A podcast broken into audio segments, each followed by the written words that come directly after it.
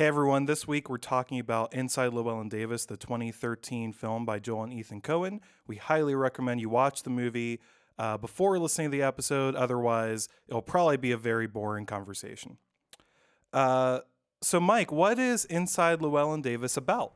Well, John, the times they are a changin', as the titular focus of this star studded biopic reminds us.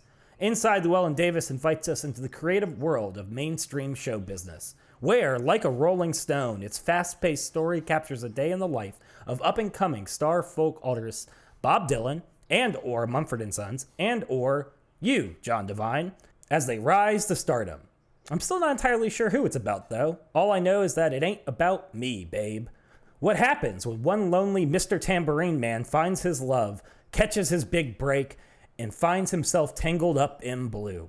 Find out as the Coen brothers, two up and coming rom com masterminds, take fans all along the Watchtower, capturing every grain of sand from each important moment of the life of such a great American hero. A film that will leave audiences shouting, I will be released from the bondage of crap like Walk the Line, Ray, and all those other stupid movies. That's simply pale in comparison to this inspiring yarn. I'm not totally sure if this is how it works, but I think I think you can get the Nobel Prize now. Thank you. I think Thank that you. That's how. This might be I my you're- I think you qualify. uh, welcome to this film could be your life.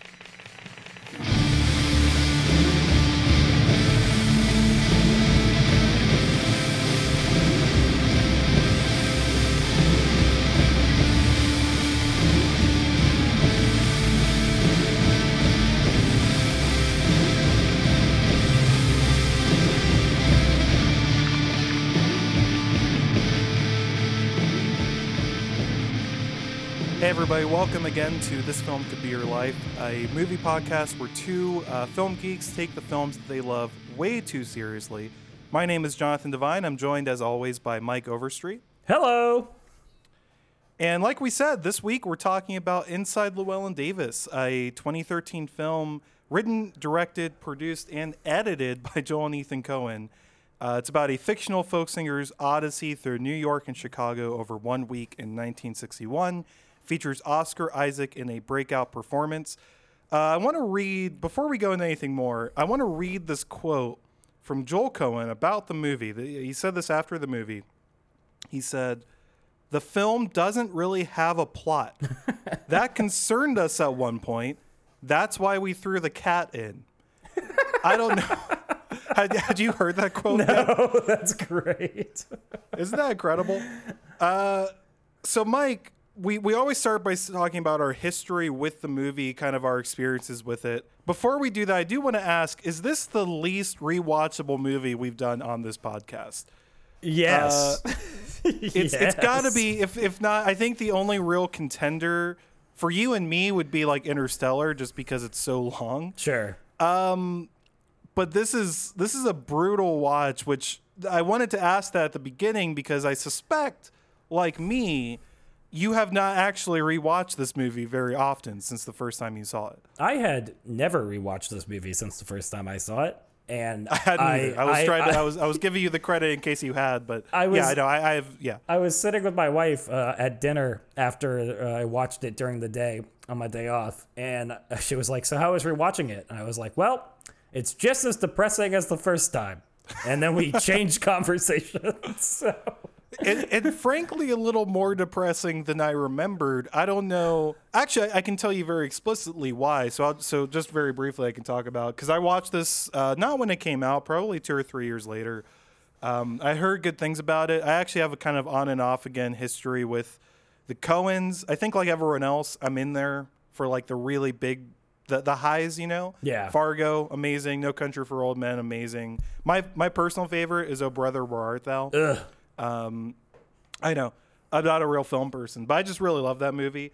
Uh, having said that, I do think people just very, I, I think people give them a little too much credit sometimes. I think some, I, I, I'm just gonna get this out there real quick, and if people stop listening, that's fine. I think True Grit's a, a truly terrible movie, and really made me like go back and think, are these guys actually good at making movies?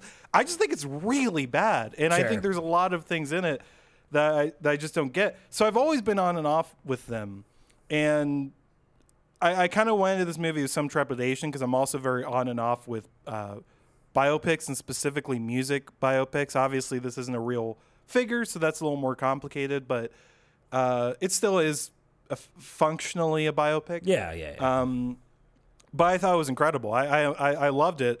Uh, I I think that I actually want to say even that you might have recommended I watch it at some point. I, I think it could have been that much later than when it came out, somewhere around 2015, 2016. I might be misremembering that. no, but, yeah, I think that's. but right. yeah, but yeah, I mean, I, I was completely in. I, I think it's a, it's an incredible music movie, Mm-hmm. and it says a lot of very fascinating things about art and about music. And there's aspects of it that are made very well. It's it's Oscar Isaac in this movie is one of my favorite performances ever. We'll get to that in a little bit. Um, so there's a lot of things to love. It is depressing as hell though, and I did not rewatch it until this most recent time. Um, it's depressing, but it's not even tragic or sad. Like it doesn't even end in a bad place technically. Um, it's just the course of the movie. It very much wears you down. It's Yeah, yeah. kind of like the guy himself. You know, it it just becomes a a slog kind of. Uh, Yeah, yeah. But yeah. Yeah. Uh, Aldo, what's your history with this movie slash I guess a little bit with the the Coens? Yeah, the film could definitely be summarized as the scene where he steps in snow and then he takes his shoe off in the diner and he's like trying to Yeah. warm his feet and he can't because his foot is forever cold and covered in slosh. And you're just like, yep, that's how this movie made me feel. Um, And then he gets kicked out of the diner. yeah, yeah, yeah. yeah. So, Great, great detail. So I, I think you're right. I, I also saw this well after the fact. Um, it had a weird release. I actually don't remember this movie coming out. As weird as that sounds. Kind of under Um, the radar, I think. Yeah, I, I don't know. I don't have like a source for that. It just feels like it was. I don't, I don't know. Yeah, yeah, and and I guess I'll just talk about the impact and then the Coen brothers themselves because I think I didn't seek it out when it came out because I was a little tired of the Coen brothers. Um, and I saw it maybe a year or two after, and I definitely remember being like, John, you should watch this. And I remembered that because I was like, I know we both are on the same page about Coen brother movies. And I think I told you this is the, by far their most personal movie I've ever seen, where you really feel Right. like there's a level of empathy or a level of themselves in this that, apart from maybe a simple man, they have in none of their other movies. At least A serious like man. Oh yeah, serious man. Is that right? Yeah. yeah. Yeah, serious man. Uh-huh. Thank you. Yeah. Um, apart from that, I, I don't. That's one of the things I don't like about the Coen Brothers is I'm like, y'all seem so detached from your own work, um, in a way that's kind of disconcerting. But that's a whole other thing. But yeah, when I saw it, um, you know, it really impacted me. I, I remember thinking that this might be my favorite Coen Brother movie. I remember, I definitely feel like it was the only movie I've seen that them where I had like a really strong emotional response to what they Sure. depicted, apart from just like awe at some of their better work or you know humor or whatever else. And I guess that kind of leads me to the Coen brothers. You know, I think for me, I do think they're good filmmakers, but I think what is underplayed is that they are way more hit and miss than most people acknowledge. Like I really think when they are when they make a movie that I do not connect to, I really don't connect to it. Like True Grit is a perfect example. Um, but then they have these peaks where it's like, you know, Big Lebowski and No Country for Old Men that are such profound blends of like uh, realism and hu- humor that I really appreciate. You know, I think what I almost never appreciate about them is that I don't always love their characters or tone, and I absolutely don't care for their worldview. Like, I get it, nihilism is fun, Sure. but like, good lord, I don't think Yeah. any director pair capture despair in like a more crushing, you can feel it kind of way. And that's true in this movie, but I think this movie is more personal, so it doesn't have the same detached vibe that really turns me off from a lot of uh, that atmosphere in their movies. Does that make sense? Uh, it absolutely makes sense. I would even go further and say it's almost a war within themselves. I sometimes see where it's like, I, I think sometimes they use the detachment for comedy purposes. Yeah, Because like there's a famous quote that tragedy is just comedy zoomed out, Sure. and I think they use that all the time. And zoomed out in that context, meaning like detached, like impersonal, you know. And, and if you make it very cold, tragic things can be unfolding, but it can play really funny. And they do that a lot. I think that's at odds with the way that they want to portray that worldview. And, and it works often when they go broke for one or the other, but the times that they mix the two together, it feels, it just doesn't feel right. Because then it's just a detached view of nihilism, which you're just like, cool. Yeah. I don't, I don't need yeah. to. I don't need to. Yeah, exactly. Like it, Um, it's really funny. Like my favorite movie by them is definitely No Country for Old Men, and I say it's funny because it's a wholly unenjoyable movie to watch for a lot of it because Yeah. of what you just said. It is a perfect example of what you just said. Um, and then on top of that, it also is like for me one of the greatest Oscar robberies of all time that it won over There Will Be Blood, because that kind of highlights the epitome of the Coen Brothers. They're good directors, but they're not Paul Thomas Anderson, you know. And Sure. the idea that even their best work winning Best Picture is something that I am agitated over, um, kind of tells you what you need to know. Eh, But again, we're being hard on them. I still so, really So you're enjoy saying them. this is a this is a person this is personal between you. Now. Oh, like yeah, if you yeah, if yeah, you got lunch with them, the first thing you would ask is, "So do you feel good about that? About that win in 2008? Hundred percent. Uh, well, the second, the first thing I would ask is, "What do you think about There Will Be Blood?" Because that's what I ask everybody when I first meet them. And then yeah. if they say it's that's how you met Ricky. yeah, 100%. She was that you guys didn't date for Dude. a couple years because she was turned off by that. I'm- she was like, that was a little weird. I, I'm throwing her under the bus. Uh, she fell asleep the first time we watched There Will Be Blood together, and I have never forgiven her. I'm gonna say that's.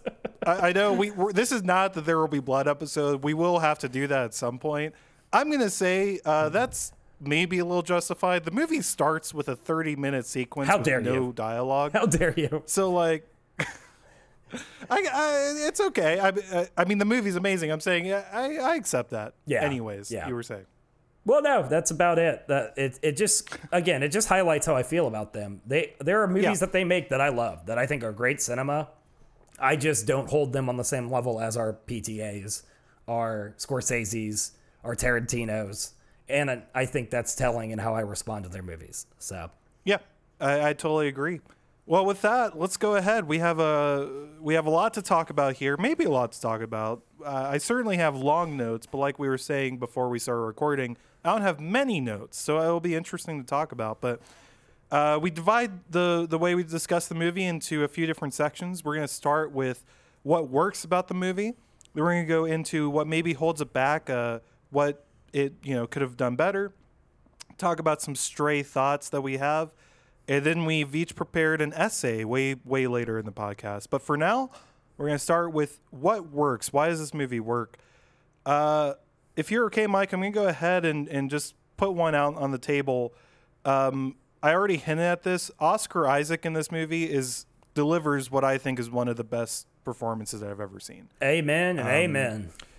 And like you can start I think a lot of people would start with the music side, which is fair because it's incredible that he is actually playing Oh yeah, and yeah. singing in this movie.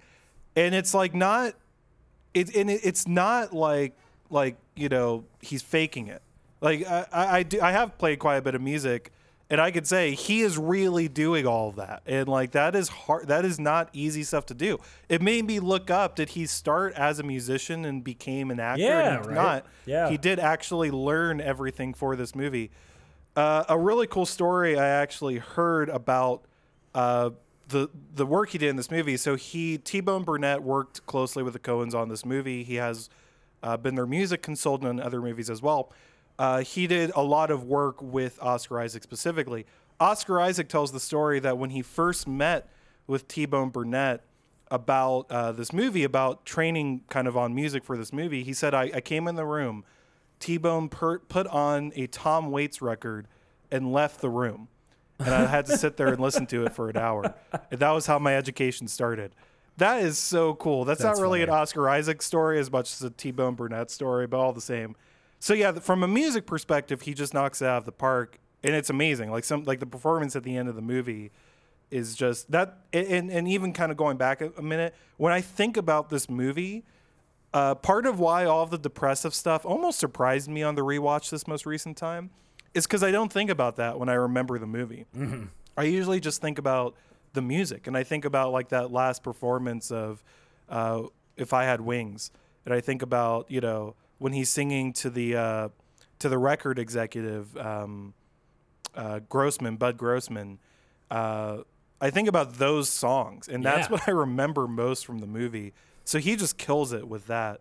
Uh, on top of that, and I'll give you a chance to, to gush in a second, but on top of that, beyond the the music side of it, I, I think he's just perfect as Llewyn. He's perfect as this melancholic, you know, angry, uh, musical snob, financially desperate, but despite all of that, just a little bit charming, just enough that you you do want to watch him. You do want him to do better. You, you are invested in some way. It's this fantastic creation of a character who's kind of terrible, but has this kind of silver lining to him. Um, and is mostly just circumstantially down on his luck. I just think he renders all of that perfectly, and it, it's it's like I said, it's this fantastic creation almost between him and the Coens and the writing and everything. Uh, what do you think, Oscar Isaac in this movie? Yeah, I think I think you're, you're spot on. Um, the music is the music as a performance is phenomenal. You know, I, in a weird way, I kept thinking about the movie once, where what I love about Yeah, I, I had that written down. Yeah, yeah, absolutely. yeah. Where I, what I had, what I love about Once is it's a musical in which none of the music feels like a set piece, right? It's they're actually just playing music together, and yet it's still a musical because they are giving exposition. They're engaging. They're expressing emotion that isn't coming out through normal dialogue in the film or backstory. And I feel like this movie does that like in some phenomenal ways. I mean, the last song is a perfect example. It's like you are watching this guy really tell his story about Mike, this partner of his who has killed himself, um, and really his whole story as he kind of comes to the end. That is the beginning, but we'll talk about that later. And I, I just think that's so much of that is incredibly hard to do if you don't have an actor who is able to both play the music itself and then also fill out the character. So there's a double sided coin to that. That's incredibly hard. Um, and he nails it. I don't know what this movie is without Oscar Isaac, but it's not as good. You know, I think what's It's funny. Oh, go yeah, on. go ahead. Go on, go on, go on. I, I was going to say very briefly. Uh, first of all, we, we got to do once at some point. Oh, I never love even once. thought of it, but love once. Uh, I love that movie, but uh, that's almost more what I thought. That's why I, I, I wanted to look up if he was a musician because once is that reverse where Yeah. they are all musicians being becoming actors. So again, it just makes it more surprising to me that uh, he's just an actor and he makes all of this work. Anyways. Yeah, yeah. Um, the performance itself is singular in Coen Brother movies. And I mean that going back to kind of how this is a very personal, empathetic movie in a lot of ways. Um, I think a lot of their character, like they draw great performances out of people. You can't say anything bad about like Javier Bardem in No Country, but this is a singular, I feel like, emotional performance when it comes to the Coen Brothers body of work. Um, he has such a heavy like burden of work in this film to really carry so much of the internal emotional state that you're going to need to feel if you're going to in any way connect to Llewyn, to to care about this weird plot structure, to want to stick with it. Um, like you said, he has to juggle that melancholy and the charm. Uh, he, but he also has to capture just that. We said we hinted at it earlier. The fact that this movie just wears you down. Like he he has this capacity as an actor for these long, blank, empty stares that communicate so much that the dialogue does not. Right? Uh, Yeah. Does anyone stare with despair as well as Oscar Isaac does in this movie? I don't think so. I don't think so. Yeah, it's yeah, absolutely. Well, because and I was even and I'll, I'll this is the last point I had on him. I was even thinking about one of the strengths of this film. I think is that it captures grief and regret really well. And you know, on one hand, that's a choice by the Coen brothers. I think it's a really smart decision to drag out the backstory for what happened to Mike. I think that's a really good choice that they they kind of feed it to you piece by piece. And then, you know, you have these two moments of reveal where he's talking to Mike's parents and then the ride with John Goodman's character.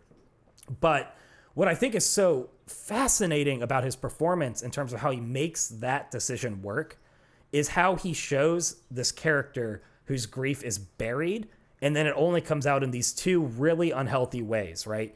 It comes out as hot emotion when he blows up at Mike's parents, and then it comes out as just flat retelling of what happened when he's just pissed off at John Goodman. And he basically just comes out and says, as flatly as any line in the movie, that he jumped off the George Washington Bridge, right? Yeah. And I think That's such a that's such a gutting scene Yeah. when Goodman's character, who's such an incredible, uh, terrible person, says the George Washington Bridge. So. That's not what you jump off of, and you're just it's that's it's again it's almost funny, but mostly it's just depressing. Yeah. Anyways, keep going. Well, no, that's it. I was just going to say Yeah. that the, the way the film captures grief and regret is in part choice, but so much of it is how Oscar Isaac acts out that repression that you have to have to get why he is the way he is because of this tragic event, right? I completely agree, and actually, I, I mean that was a that was an entirely separate point I had, but you you essentially covered it. I was just gonna say in terms of what works, the way that that Mike hangs over this movie and, Yeah. and lives in the shadows, but almost never comes up.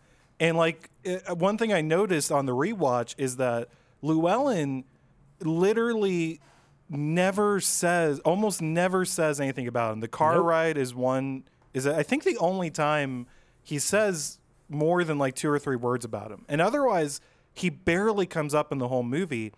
But just in the way that I, I think the scene I remember most is when he's talking to Jean in the park Yeah. and she says offhand, I miss Mike. And he has this look for a second, and then he just moves on and he starts Yep. talking about something else. And stuff like that, again, it's acting. It, it's it's acting, right? Yeah. Like it's it's that, you know, he's he's conveying so much just with the way that his his expressions are. He doesn't have to say, you know, I miss him too, and he doesn't have to say, I'm angry about this or whatever. You just you sense it and you feel it not even not only in that scene but over the rest of the movie. Well, I think it's great. Yeah. Well, yeah, and- and it's this character is wholly unwatchable if you do not in some way empathize with the weight of his loss. And the weight of his loss, like you just said, is not communicated by his words.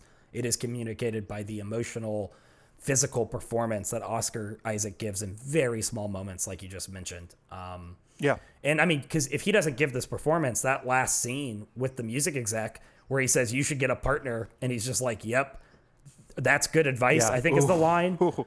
Uh, that doesn't it's hit like that. that. doesn't hit you in the gut like it does in this film if he has not given such a impressive performance. So, Well, and, and even the follow up, because he because he, he says something like, "I had one," You and Grossman says, together. "You guys should get back together," and you're just like, "Oh Woof. my god, it's Woof. brutal." woof. Ugh. Eddie, yeah, it's a yeah, it's a it's a heavy movie at times. Um, yeah, yeah. which well, well, hold actually- on. Let's let's ahead, talk a, ahead. Yeah. let's talk a little bit about some of the other uh, members of the cast because I think this is a, Sure. a a pretty good ensemble movie. You know, I think Carey Mulligan crushes it. I really felt like she. this was in the middle of a a, a bit of a renaissance. I don't know if it's a renaissance, but uh, uh, she was having a moment because this is right around Drive too. I Oh yeah, believe, she's right? just she is. I don't know if it's a moment or if she is just quietly one of those actresses that it makes everything she's in better. You know, that's how Has I feel. always gotta- yeah. she's just not in big movies very often. But I've never seen a Carey Mulligan performance that hasn't elevated the movie, um, even if it's not a great movie. And she doesn't make many not great movies. So, and I mean, I don't know. I felt like the vitriol and disdain flood out of her. Like I felt like she hated me with some of her line Yeah. readings. So, um, I don't know. Do you have anything about Carey? No, no, I completely agree. It's one of the most. It's it's such a it's a little bit out of type for her. I want to say too that she doesn't usually portray someone so seething in anger. Um, but she it she crushes it. it Yeah. It's it's amazing. It's an amazing role. Uh, I want I want to shout out my boy Justin Timberlake. He's in it. he's in this movie. Uh, He's in it. He's not in very much of it. And I do kind of wonder if like they couldn't get him for more of the movie because the amount of time that they spent at his apartment without him there is a little weird yeah. Sure. um, from a filmmaking standpoint. But other than that, every time he's there, I think he does such a good job of like the he's the successful version of Llewyn Sure. slash the sellout version of Llewyn, depending on your perspective sure. Yeah. but uh, he kills it. He's also obviously brings his own immense musical talents to the film as well. Um, I also briefly the only other person that I we can talk about more people if you want. The only other person that I made a specific note about the Coens must see something really sinister in John Goodman because like they bring him for like extremely dark roles a lot. Not all the time because you have him in like Big Lebowski. He's not. He's he's pretty fun and Eh, stuff like that. He's a little dark in that But movie. I think about I think about Oh Brother Where Art Thou and I think about this movie and I'm like they really just Yeah. they see something evil in this guy because he yeah he portrays like a very dark uh, I guess he's ja- a jazz guy on this road uh, on the road and he um, spends most of his time criticizing what he calls the cowboy music that Llewyn plays and getting shot up and ODing and um, just being a, a despicable human. Um, and he kills it. He's great at it. Yeah. Uh, I think Yeah. I, I think I've always kind of mistrusted John Goodman because of Oh Brother Where Art Thou and uh, also maybe this movie more recently. well, have you seen Have you seen Cloverfield Lane? I haven't, and I was thinking that the whole time. I was like, I've also yeah. been told that's a that's the same kind of thing, right? Oh, he's he's a monster in that movie. It's deeply disturbing. Um, but what, what anyway, a god, man! What a god! Um, yeah, yeah, he's and he, you know, I'll talk about this in my monologue, but the way that, like, I think it's very intentional that he, it's like a play within the movie that it, it's kind of like Llewyn Davis gets in a long car ride with his future self, this jaded musician whose genre has died and he never made it, um, yeah, and you need someone who is just like exaggerated in their vitriol and their disgust and they are just a despicable person and well john goodman delivers so i don't know maybe they did see him. something but he's good at it so no, he's great. Absolutely. how about that uh random early adam driver performance I have a I have a lot of comments to that random early Adam Driver performance. I think it's great. I mean, the, the only real comment I have is what a god, man. He's and he's in the movie all of like I think ten minutes probably combined, and most of it is doing those weird effects in that song. I think it's and it's it, there's a there's two sides to this. It's a great performance.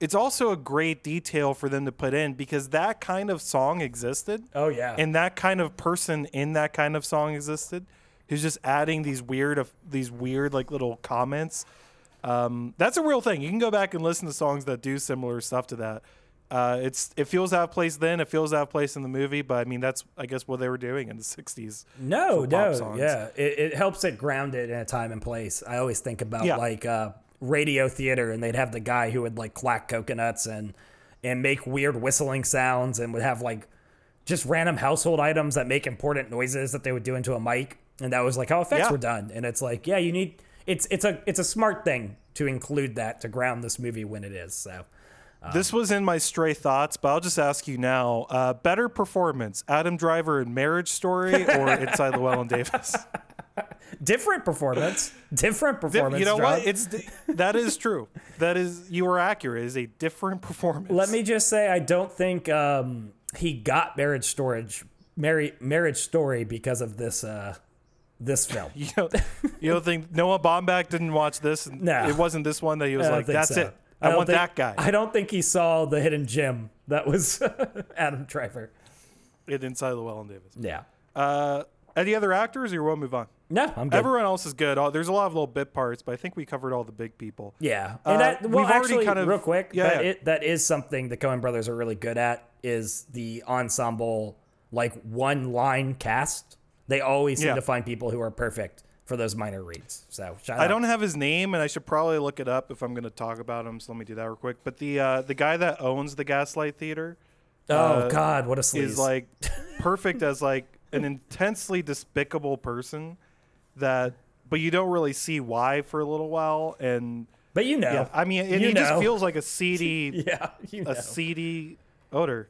Max Casella is the guy. Uh, yeah, he does a great job too. Again, you're right. Direction, they direct them well. Um, they're always good at that stuff. Uh, my next, real quick, because it, it's it's related. I just want to note real quick why this movie works. It actually can be legitimately funny. Yeah. I know we've been saying so so many times that it's a very depressing movie, uh, but again, that that quote about how like comedy can be tragedy zoomed out, they lean into that, and it works in this movie. yeah, Uh, a couple highlights I have. He likes funerals. I don't know what to tell you. when they're having the back and forth about his his executive that just likes to go to funerals, and he's he's like he's a family funeral. It's his what is it? It's like his his daughter's future husband's mother, and Yeah, yeah. well, it says I don't know if that qualifies as family. um, Troy waking up Llewyn by eating his cereal by eating the cereal, and Llewyn just staring at him for like f- a 15 second cut is just Yeah. incredible. yeah. Hey, hey, are you Hugh Davis's kid? every time he gets asked that, and he gets madder every time. Um, and then like, and we already said Adam Driver, but I just wrote down Adam Driver. Yeah. Everything he does Yeah. in the movie. Uh, it's not to be clear because I've got in trouble for this before with Coens. Uh, it's not like laugh out loud funny. I, I forgot what the movie it was, but there was a movie I told someone was quote unquote pretty funny, and they watched it and said it wasn't funny at all. and so I, I feel the need to clarify. It's it's a black comedy, so yeah, there's yeah. it's funny, but it's not like you're watching it and like laughing. I think I only laughed at the at probably the cereal thing and the funeral conversation. Um, but it's got a little mo- it's got moments like that. It's got it's got a lot of good stuff to it. Yeah, it's just a dry humor is kind of what Yeah. they do, and it's never going to make you laugh out loud. But my goodness, do I chuckle a thousand times Yeah. in this movie? It's great. Every time Uh, Llewyn Davis judges judges somebody else, I'm just like right there with him. I'm like, yeah, this does suck, and I feel you, man, and I just laugh. I don't know. Yeah, hundred percent. Um, I have more stuff, but I've been I've been going through my points for a while. What do you got? Um, I kind of want to. This is like a big point. I think the tragedy of Llewyn Davis as a character is super interesting. I, I actually really like the complexity of this character because, and this kind of mingles with the comedic point on some level. Like, on one hand, Llewyn Davis is just a screw up. Like, the opening scene is one of the funniest, most relatable scenes I've seen in a movie, and it's also just Yeah. great character development because you immediately get who he is. He is just an utter f up. Like from Yeah. him getting beat up to letting the cat out to the door locking behind him to him having to carry the cat around all day before losing it and then lying about it and then bringing back the wrong cat. Like that stuff is funny, but it's also Yeah. just like so deeply relatable. And it's also such good character development because you're just like, I know this person. I know them. They are never Yeah. going to do anything right. Um, I, I actually really, really, really laughed at two parts of that Kennedy scene. And these are like more nuanced ways of capturing how much of an F up he is, which is like I felt the pain in the small moment when Jim invites him to like this paid recording gig, which is a generous thing for him to do. And then he craps on the song and he's like, Who wrote this? And Jim's like, I did. Ooh. And I just like Ooh, cringe. That's so rough. Yeah. It's so relatable. Or like when Mike's parents are like, that Kennedy song is going to be a hit, big royalties. And he turned those down. You're just like, you are a screw up, man. Yeah. So that's like on one hand. And if you have thoughts on that, on the other hand, he's truly awful at the same time. Yeah. And I'll wait to talk about that. Um, but I don't know. Just that character as like a tragic character in a lot of ways Um, I mean, it's as a like true. Sisyphus, you know, where he's just constantly pushing the boulder up and it's never moving. Sorry, go on. Yeah. Go on. No, no, I was just gonna say it's a true. I, I completely agree. It's a true character study, you know, and and you're right. I think he's one of the most fascinating characters I can think of. I actually do talk about him quite a lot in my essay, so I'll probably hold off on on some of the stuff. But I just want to note that it, it's such a great blend of circumstantial problems and self-created problems. Yeah, yeah. Which is again a true tragic character. Is that is that the ultimately the biggest flaw is him. Yeah. Ultimately, he creates most of his problems.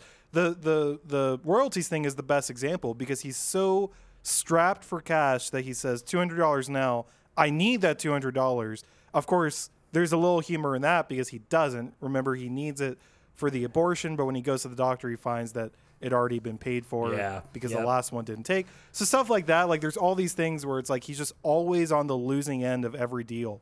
But despite that, you still really feel for him when things don't work out. I think I, I'm, I'm sort of folding one of my points into this, but I just wanted to take a second to talk about when he plays for Bud Grossman. Yeah, And the yeah. line that the thing so he, he delivers this amazing song and Grossman considers for a second and then says, I don't see a lot of money here.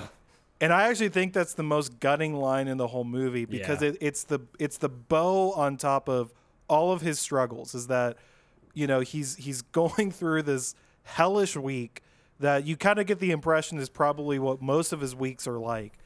And he's again he's part of it to a huge degree. He's pushing people away. He's making poor decisions. But as much as he's a part of it it's also things that are being done to him. And he has this lifeline which is if only i could make it as a musician if only i could get that one chance to play in front of a lot of people or to play in the right context or to the right person and suddenly everything would change and he goes through all this work and he gets to this point and all that he's told is i just don't think he got it. Yeah. i don't think i don't think he got it. And it's just it's just it's a perfect tragedy. It is so deeply existentially like depressing. And and that's what we mean i think when we keep saying this movie is depressing is that it's it's a portrait of someone who will always come out on like i said on the losing side. Yeah. Yeah. and it forces you and i think that's great and this is what we'll get into with my essay later is it forces you to ask questions about what success even is yeah. um, but I, I think it's effective in that sense and like and i but all that to say i agree with you i think the character is just fascinating and you don't and i'll also say you don't see that character in a lot of movies and i would even go so far as to say it's what's missing from most uh, biopics now to be fair a biopic is generally about a real character and real characters that we want to make a movie about generally end up successful. So obviously they will have an arc that paints the end of it as like you know as them succeeding and, and having like this redemption which is actually the thing i hate most in biopics is that uh, which which what oh man it's on the tip of my tongue walk hard does a great job Oh yeah. Yeah. Yeah. portraying this thing because i love the moment where a character even says the even wrong says son like, died. I love we gotta do walk hard too man that's a great movie I, I Um, yell that at people at least four times a week. The wrong son died. Like, and he never even paid for drugs, not once. I just love there's that that scene though. I mean that I just referenced. He even at the end of it says, "Well, it looks like you're entering into a new phase of your career or something like that." Yeah, yeah, because it's all and and the reason why that movie is, is I would even say almost a perfect movie is because it so understands the genre that it's making fun of. Because there's such clear beats in music biopics. yeah, And yeah. all of that is to say, this movie eschews every one of those beats. yeah. It, it does ex- literally the opposite at every quarter. Um, and it's just perfect for that. And it, it, it, like I said, it just makes this character so much more fascinating than the frankly like fake version of Johnny Cash or, or Ray or whoever. Not, I, I mean, those are those movies have merits to them. I, I don't want to just completely disregard them, but I just find something like this so much more intriguing. Absolutely. Yeah. You know, as a character, you know, I, you don't see a character like this in film unless the movie is trying to make you not empathetic towards him. And this movie is. It wants you to empathize that he is, like you said, on one hand, down on his luck, and on the other hand, he's a narcissist. And and it is. It's trying to hold a mirror to you and being like, you're also, you know, a narcissist to some degree. Everyone is.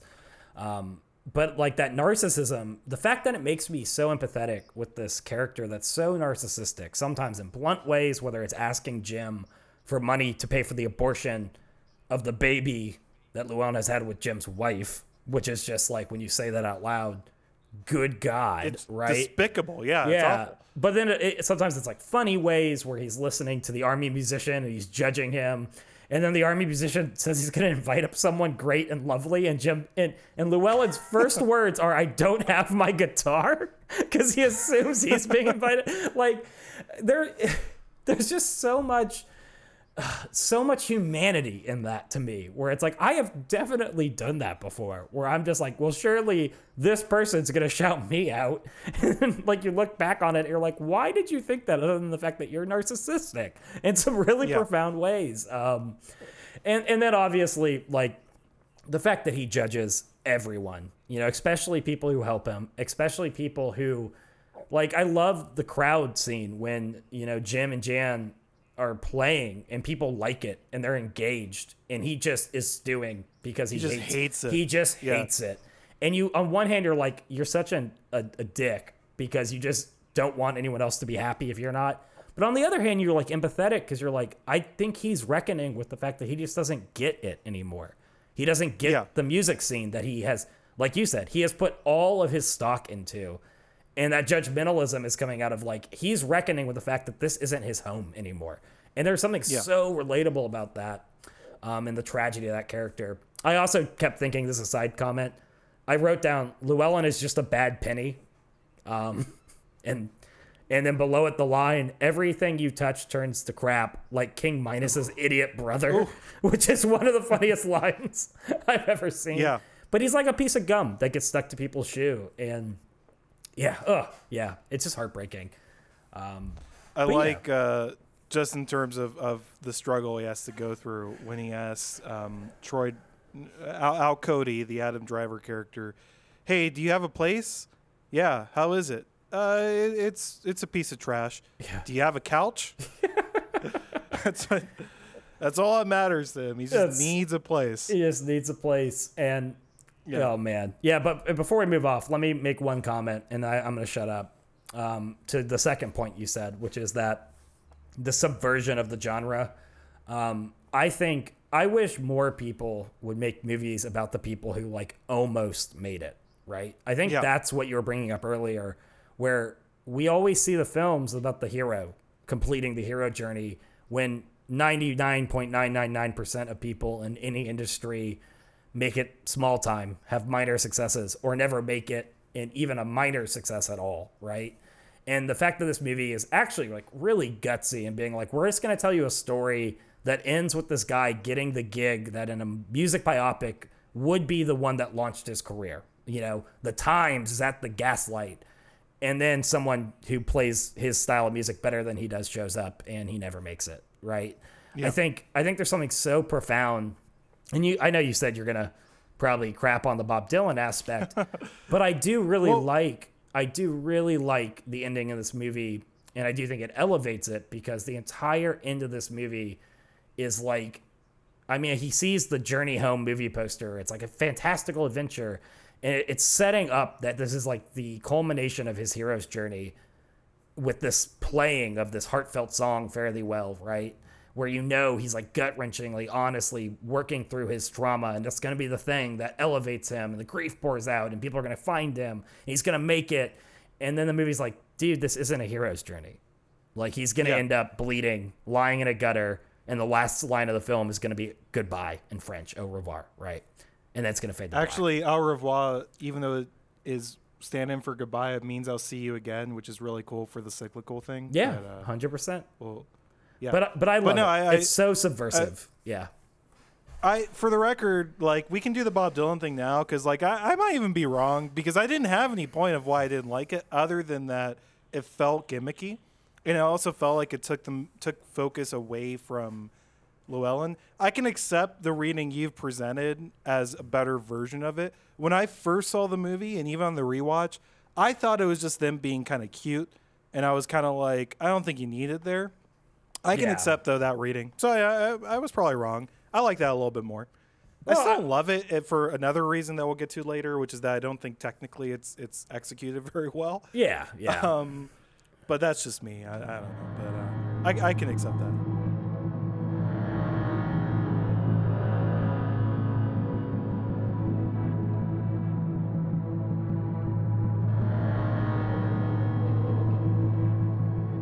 Uh, but real quick, actually, on th- this is a very small what makes the movie work, but we've referenced it a couple times, and, and I just referenced it again. So I just want to say real quick, the movie's structure is really odd yeah. but I think really cool. I, I think the best part about the structure, there's parts I don't like, and, and I've I've talked a lot about pacing over the past 15 episodes because it really matters to me.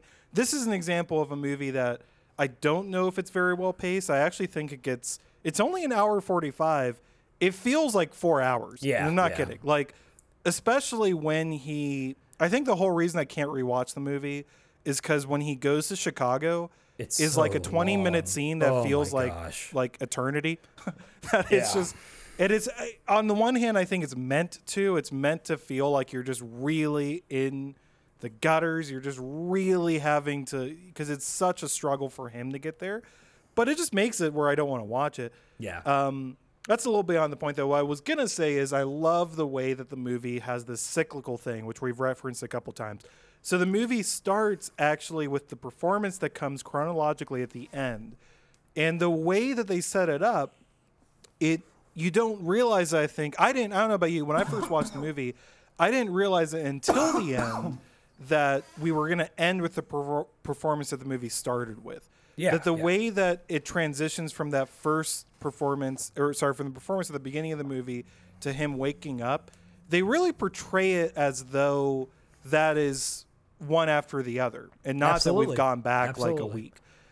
And and there's even like these little details that come up where it's, it's like you get the impression that we're just watching the same things are happening over and over again that we're watching that he seems to be going through similar things the way he goes through all the time Yeah. and then of course you have little details i, I already said it but just say it again the last line of the movie au revoir French for goodbye, but what it literally translates to is "I will see you again."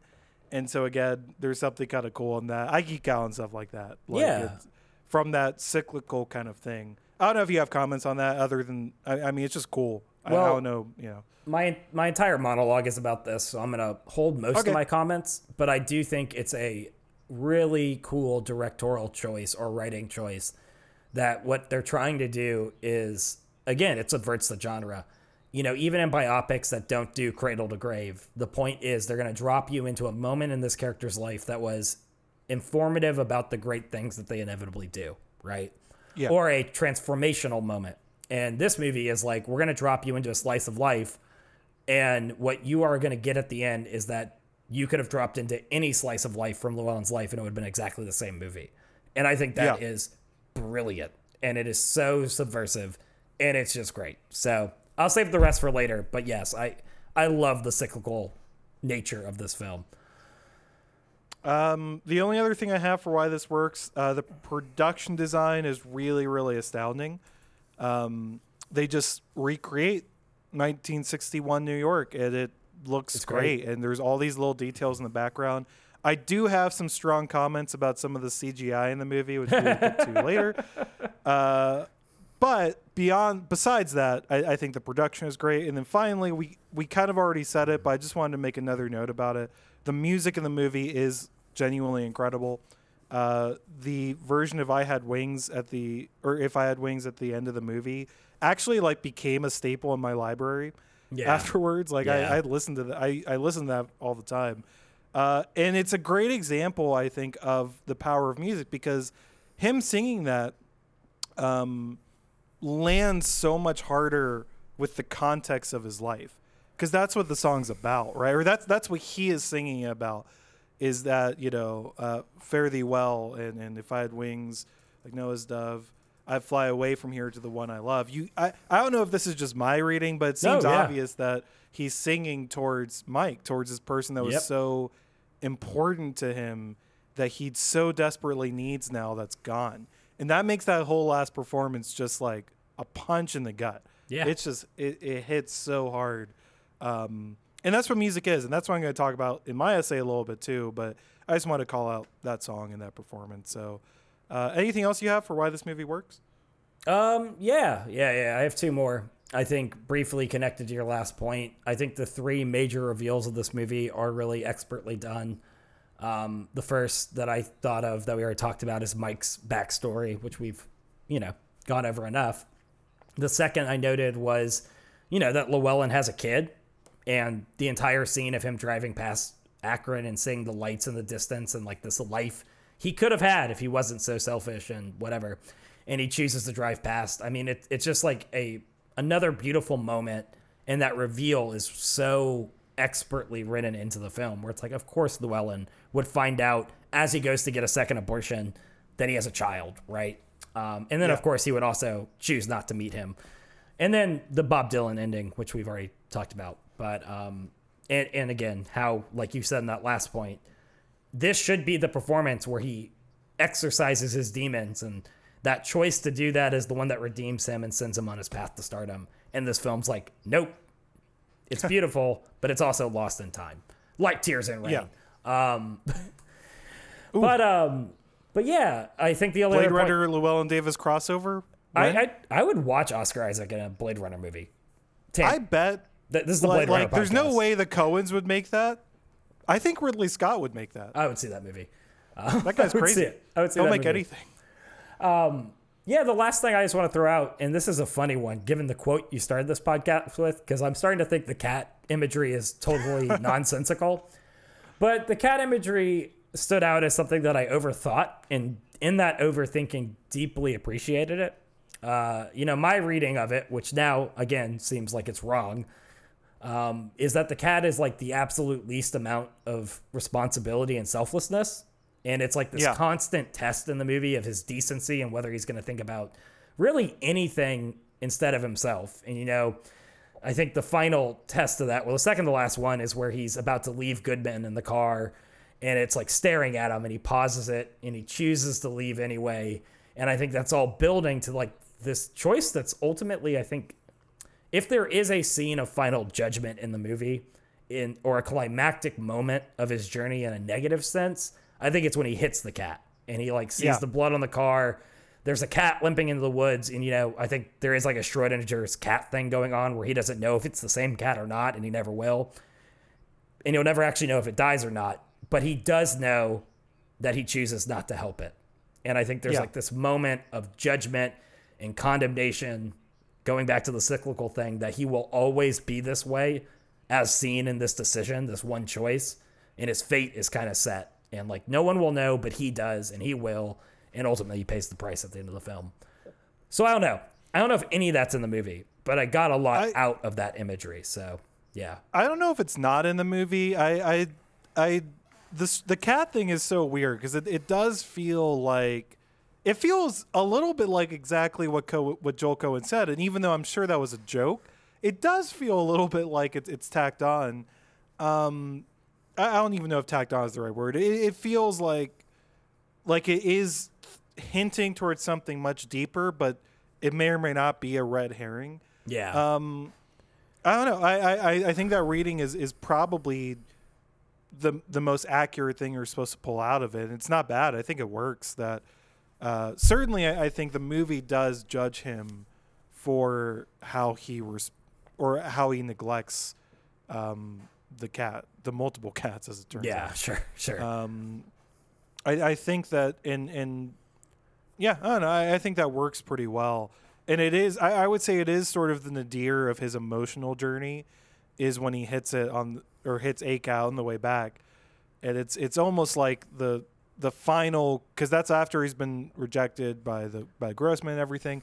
It's almost like the final um, knife in the ribs of like, you know, especially of like he's doing this to himself yeah, that yeah. that's like you know you are the cause of all these bad things happening to you um and you you will never be able to escape that because you don't acknowledge it and see it and attempt to even change it so i think there's a lot to mine there but i also am hesitant for exactly I know. I know. That quote Yeah. kills me. Um, yeah because it's so when it's so funny because we're talking about you know the whole soundtrack is folk except for that scene and then it's very operatic right there's like an opera Yeah. music in the background and there's a part of me that's like the Coen brothers must think this is like a climax this is like a a decisive moment and now i'm just sitting here being like or they don't and that nothing is true and the Coen brothers just piss me off but i don't know. Yeah don't it's weird. Cool. Uh stick around after the break. We're gonna hit what holds this movie back and some stray thoughts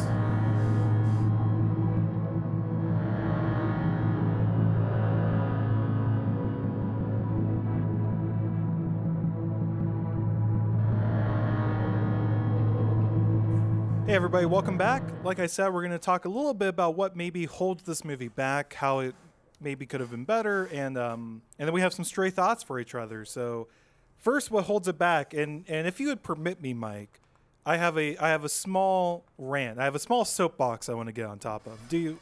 Are you okay with that? take it away Just giving john me giving me a couple minutes just to go. give tell the people the Coens are so bad at CGI, it makes me question their entire ability as technical filmmakers. It's crazy. And it's weird because their contemporaries, people like Paul Thomas Anderson, Quentin Tarantino, David Fincher, don't have the same problems. I don't get it. It's either because those other people mostly use practical effects or they incorporate CGI better. I don't I don't know why. But I notice in so many of their movies there's stuff and sometimes it's really obvious. I think this is one of the worst things about True Grit. There's scenes in True Grit that I swear to God look like I made it in Windows Movie Maker in 2004. um, but there's stuff here too. Like I, I, think the real offender is when he's driving to and back from Chicago. There, the street signs and the road and other cars and stuff look seriously fake and just really bad. The animal that he hits when you see it limping off again looks like a video game from the PS2 era. It just doesn't look good. And I don't know why they're so bad at it and why they haven't gotten better and why they still use it because none of that stuff even has to be CGI. I don't get it. It always makes me mad. Uh, that's it. That was my soapbox. It wasn't as long as I thought, but I don't know if you have thoughts on that. That was the first thing I wrote down. I'm very passionate about it. And again, it goes all the way back to True Grit, which everyone loved.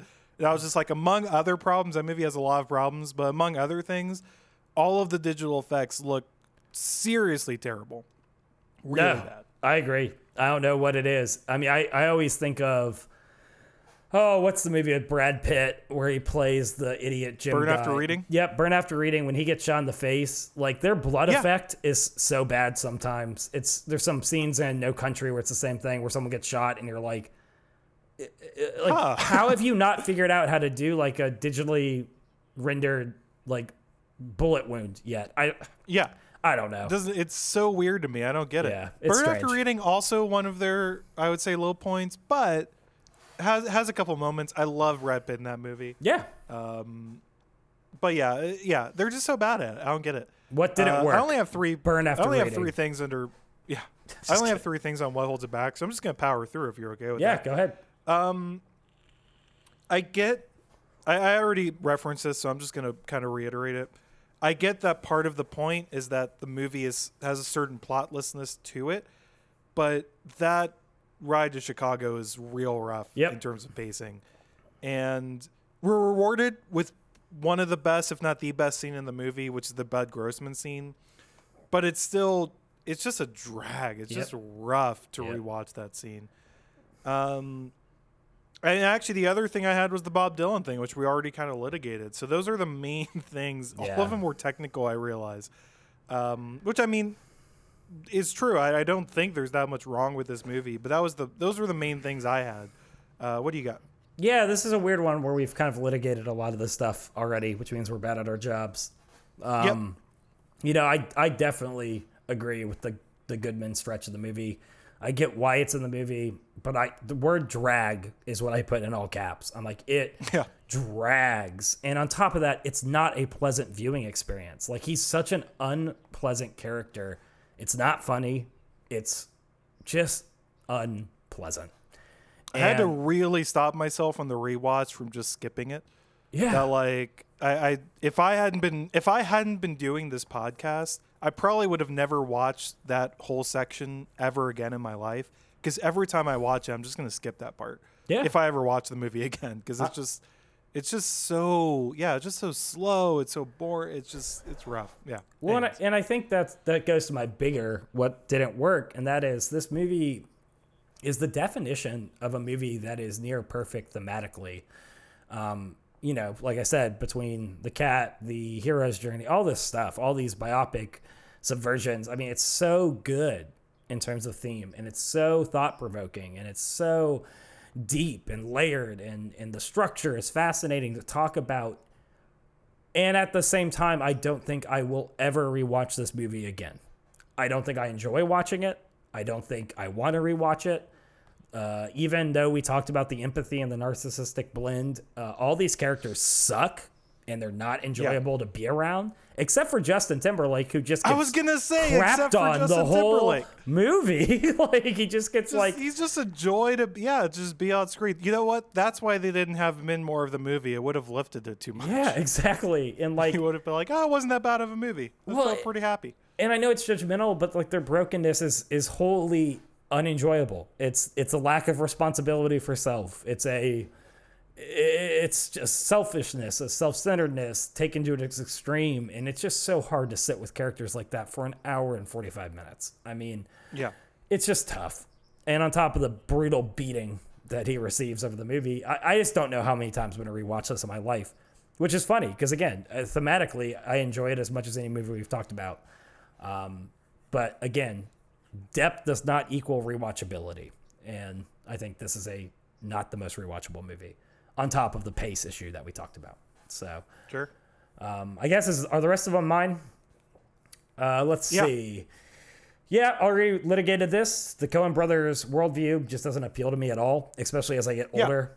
I mean, I think the older I get, the less time and patience I have for this.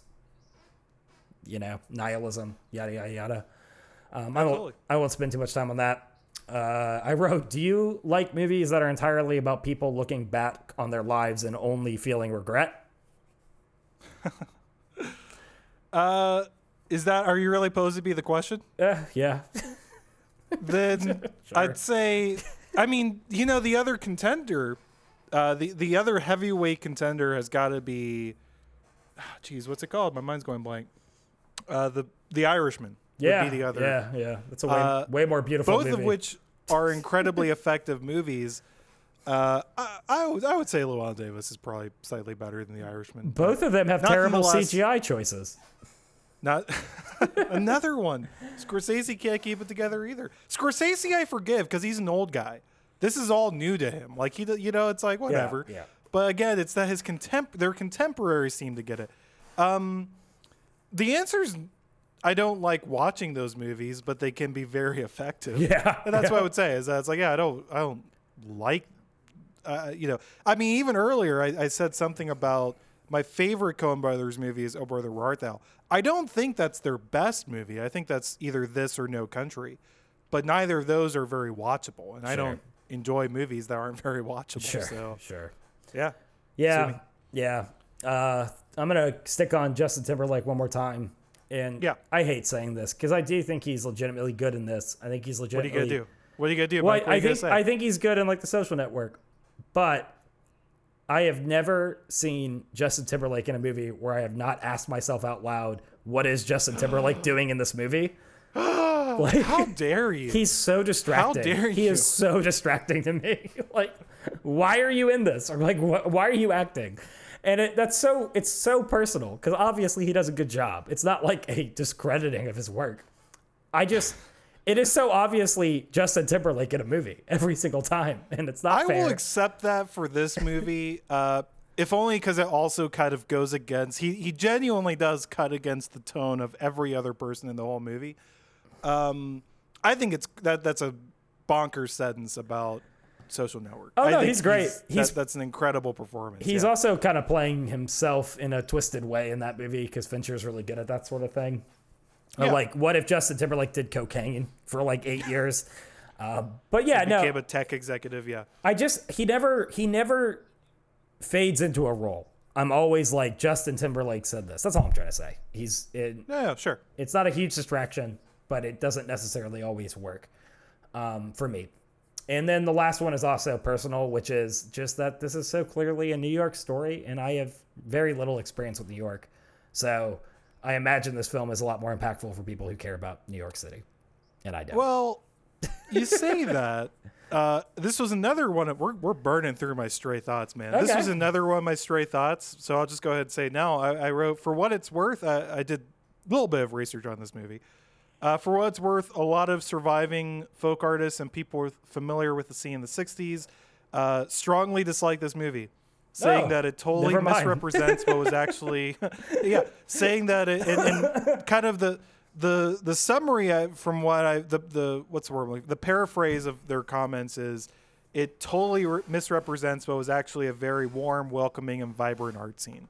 So, for what it's worth, There that doesn't go. mean if you think about it. I, I do remember when I read that though, I was like, that doesn't.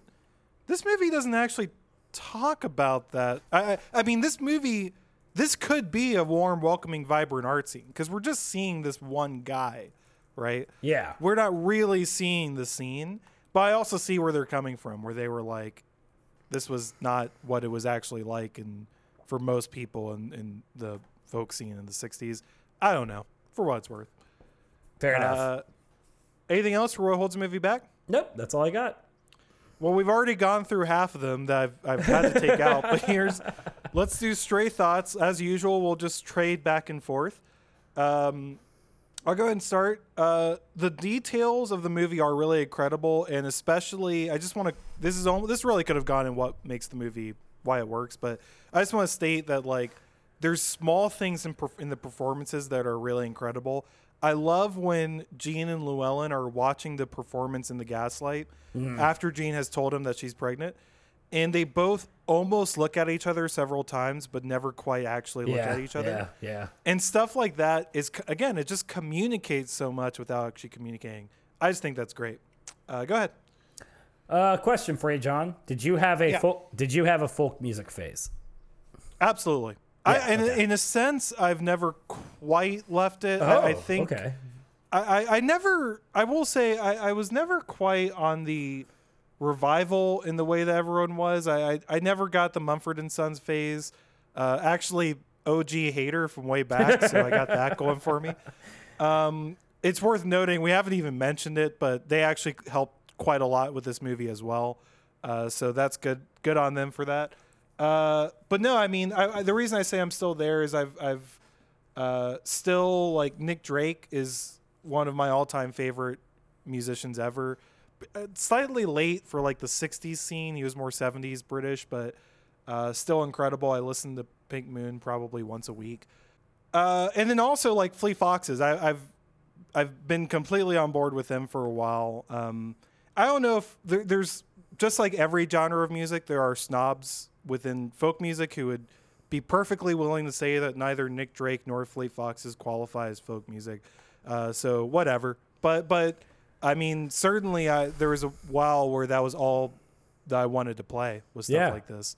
There's also, Um, I think there are snobs in the genre who say they don't like Mumford and Sons too.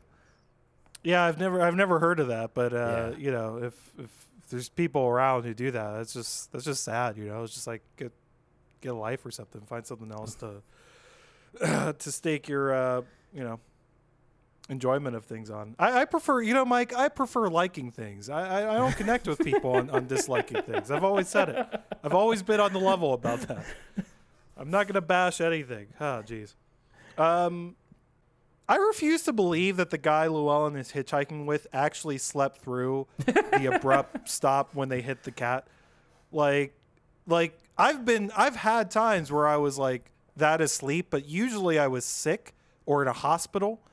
Uh, or under some sort of medication, and from what we see, he's just tired and falls asleep. Well- so I, I, I don't buy that at all. He does say when he agrees to let him drive that he's been awake for like 24 hours. So Does he don't say that? yeah, yeah, that's why he lets. All He's right, like, well, I really no, need to sleep because I've been driving straight for like two days or something. I don't remember. I guess I thought that was hyperbole, but Yeah. I, I don't know. I don't get wrong. Anyways, I also think that it's a symbolic scene where it's again, no one's ever gonna know that he did it, but he will know, right? yeah. Um, even the guy in the true. car sleeps through it, but he still is being judged because, yeah. Anyway, I agree. Also, like serial killers, and I wouldn't sleep while hitchhiking with someone I didn't know anyway. I just assume it was a different time, but I, I, I mean, I don't know. I'm, I'm with you, but I just wouldn't. I'm just saying, I wouldn't personally. But um, sticking on the music theme, I feel like Justin Timberlake's character. I think whenever I'm around you and we talk about music, you're like, "What you think about this band?" And I'm like, "They're wonderful," and you're like, "Really?" And then I just feel judged. it's just like really crappy experience. I, I've never done that. I don't. Think. Can you can you pull up a single time when I've said anything negative about a band ever? Can so like you agree though that I am very much Justin Timberlake, where you're just like, "What do you think?" And I'm like, "It's wonderful." And it's just like, no matter, I have no concept of good music.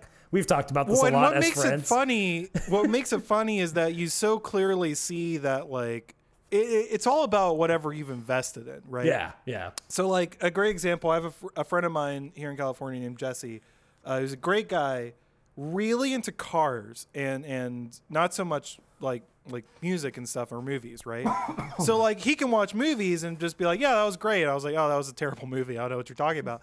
But it's funny to me that the same thing can happen in reverse, where I'm like, oh, that's a great car. He's like, that's like the worst car in history. And I'm like, what, what's wrong with it? And he'll go through this laundry list, and I'm like, I don't know. It seems fine to me. so it's just so so in a sense, like I I, I don't. I think we're. I think essentially everyone is probably snobby about one thing, but or at least one thing I should say, and it's just about whatever that thing is, right? Where it's Yeah. like you know, my mom doesn't care about movies. We walked out of um, um, what was the last Star Wars movie called? Ah, Rise of the Skywalker. and she and my sister were like, that was a great movie. I was like, that was seriously one of the worst things I've ever seen in a movie theater. But then my mom loves books in a way that I, I genuinely never will, or she just reads a million books and has strong opinions on all of them. And it's incredible. And I'm like, you know, so so I think everyone's like that on something. All of that to say it's funny to me because otherwise you and I like TV shows, movies, I think we we have the same level of passion. So it's always been funny to me that you don't have that for music and all of your touchstones are a little bit old and very like punk music in the 2000s. Uh, so it's just funny to me. It's not even negative. I, I just I've always appreciated that talking to you. That's fantastic. Just the best. um, my next point: the Coens are really into the Odyssey, huh? yeah, they are. Keep keeps coming up.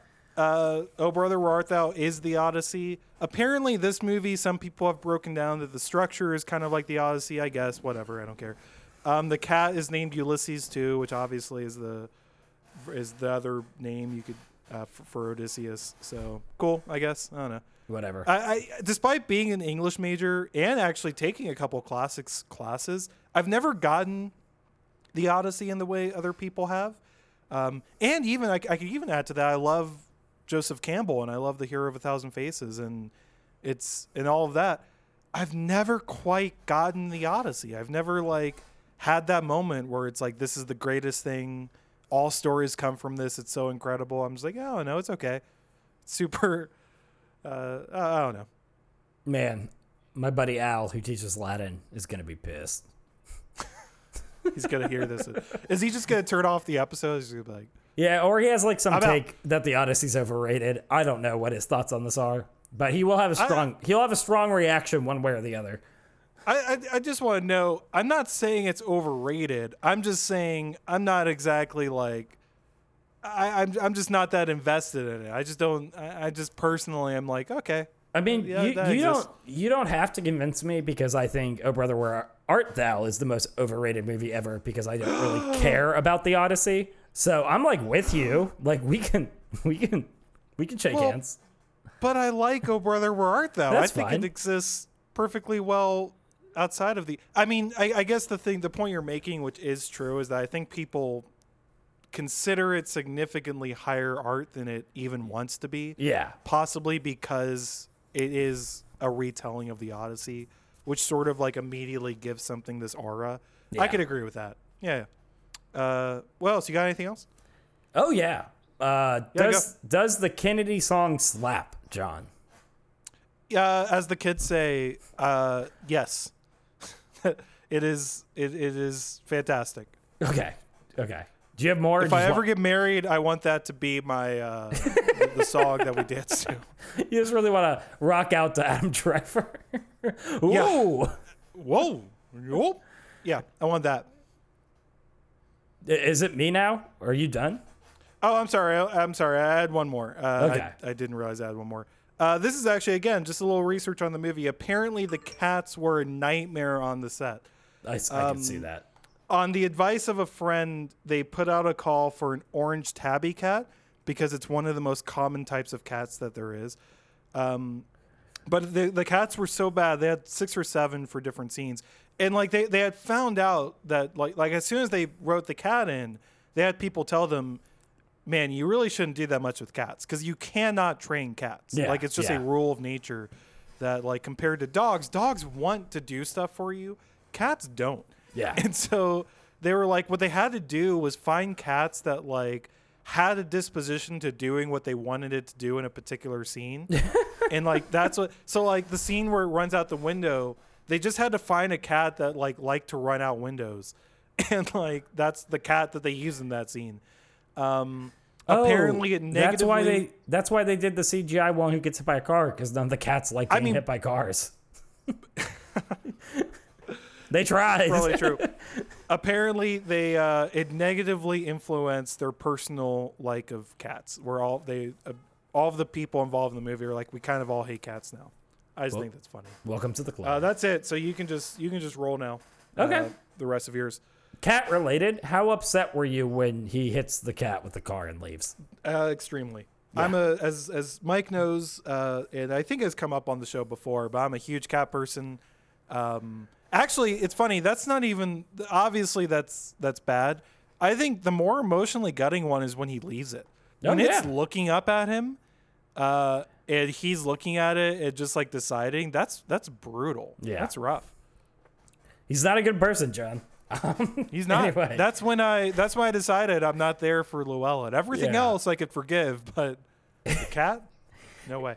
It is really funny that the moment of judgment is cat related and not like the hey, I got my buddy's wife knocked up and paid for his abortion, whatever. Anyway, Yeah. um, so this is just two pieces of well, one piece of trivia and and then one thought.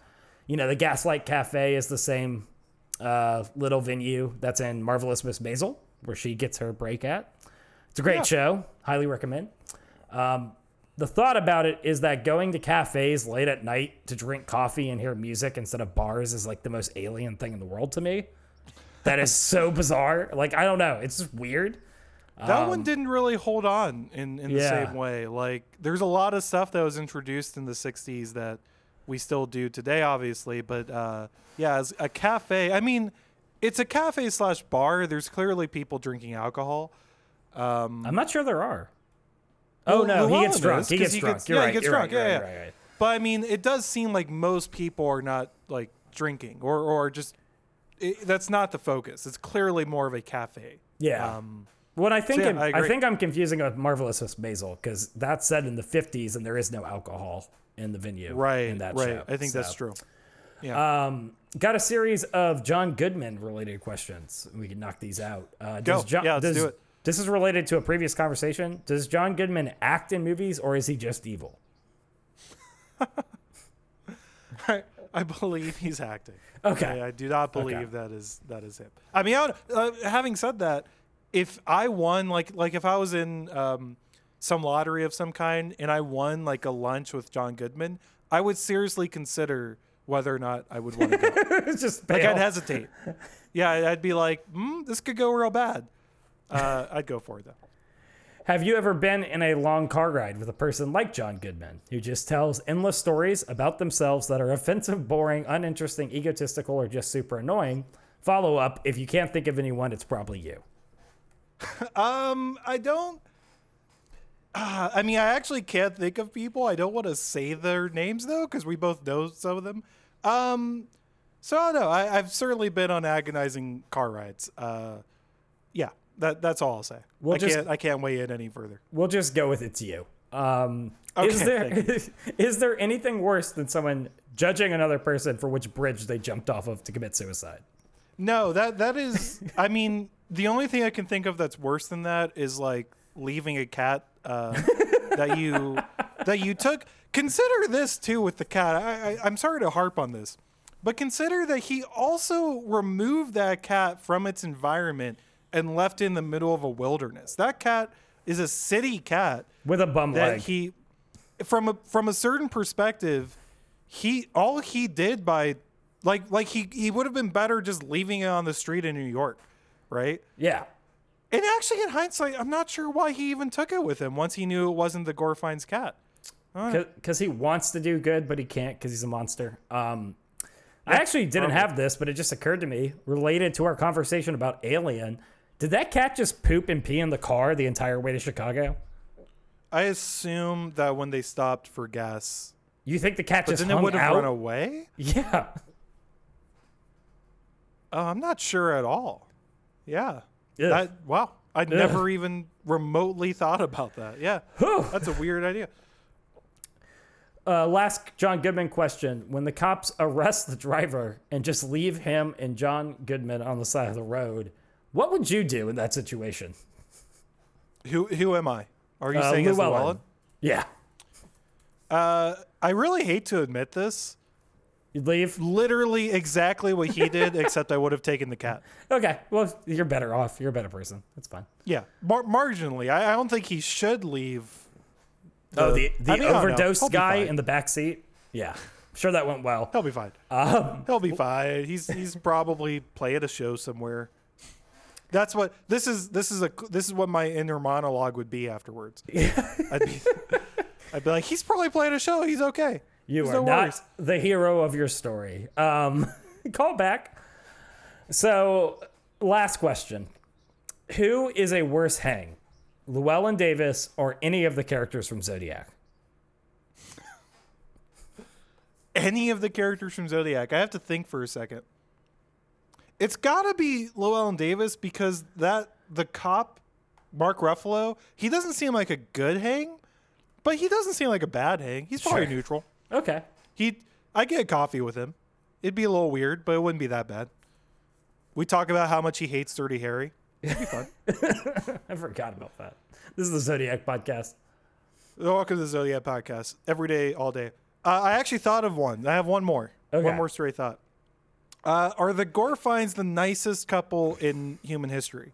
Yes. Because the fact that they let him back, and actually the thing I think is the thing I think is kind of cool, is that they're right when the guy says to him like because he comes in he's apologetic and the guy says it's okay mike talking about mike stirs up a lot of emotions in people and i'm like the wild thing is he's right that i don't think llewyn actually was like llewyn's a terrible person but that specific instance i do think i'm like you know it feels like it was more his emotions about mike that was coming out Oh, yeah. it's insane that they recognized that though and let him back Yeah. that's crazy They're just good people. uh, they're just good people.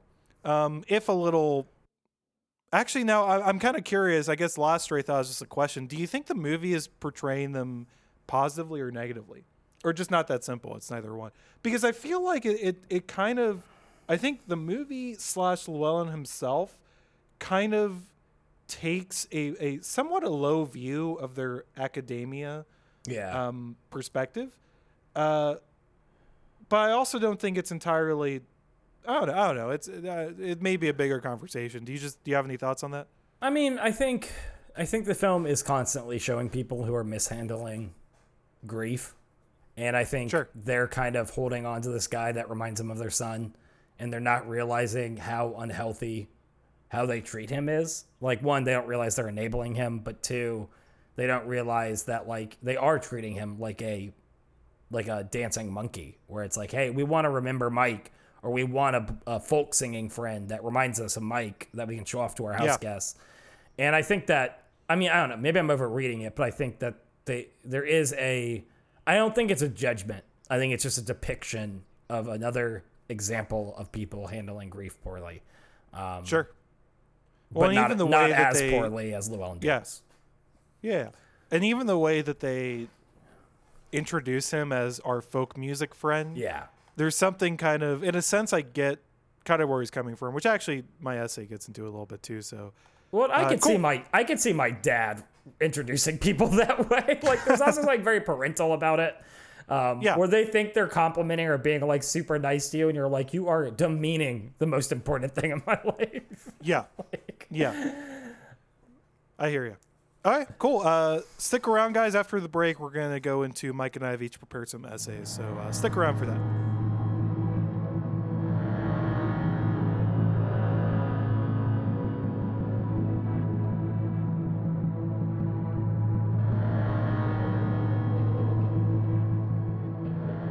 Hey, everybody, welcome back. Uh, in this part of the podcast, again, Mike and I have each prepared kind of an essay diving in to some element of the film, often with a sort of spiritual angle. Um, I believe I'm going first, right, Mike? All right, cool. Uh, yeah, so here we go.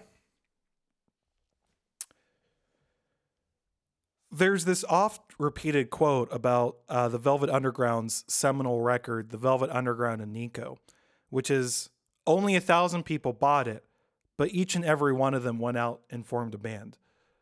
The thing I like about that quote is that it strikes at the heart of a question that means quite a lot to musicians and to artists, and even maybe to anyone who wants to feel as though their life and their struggles will accomplish something or mean something. It strikes at the question what does success look like?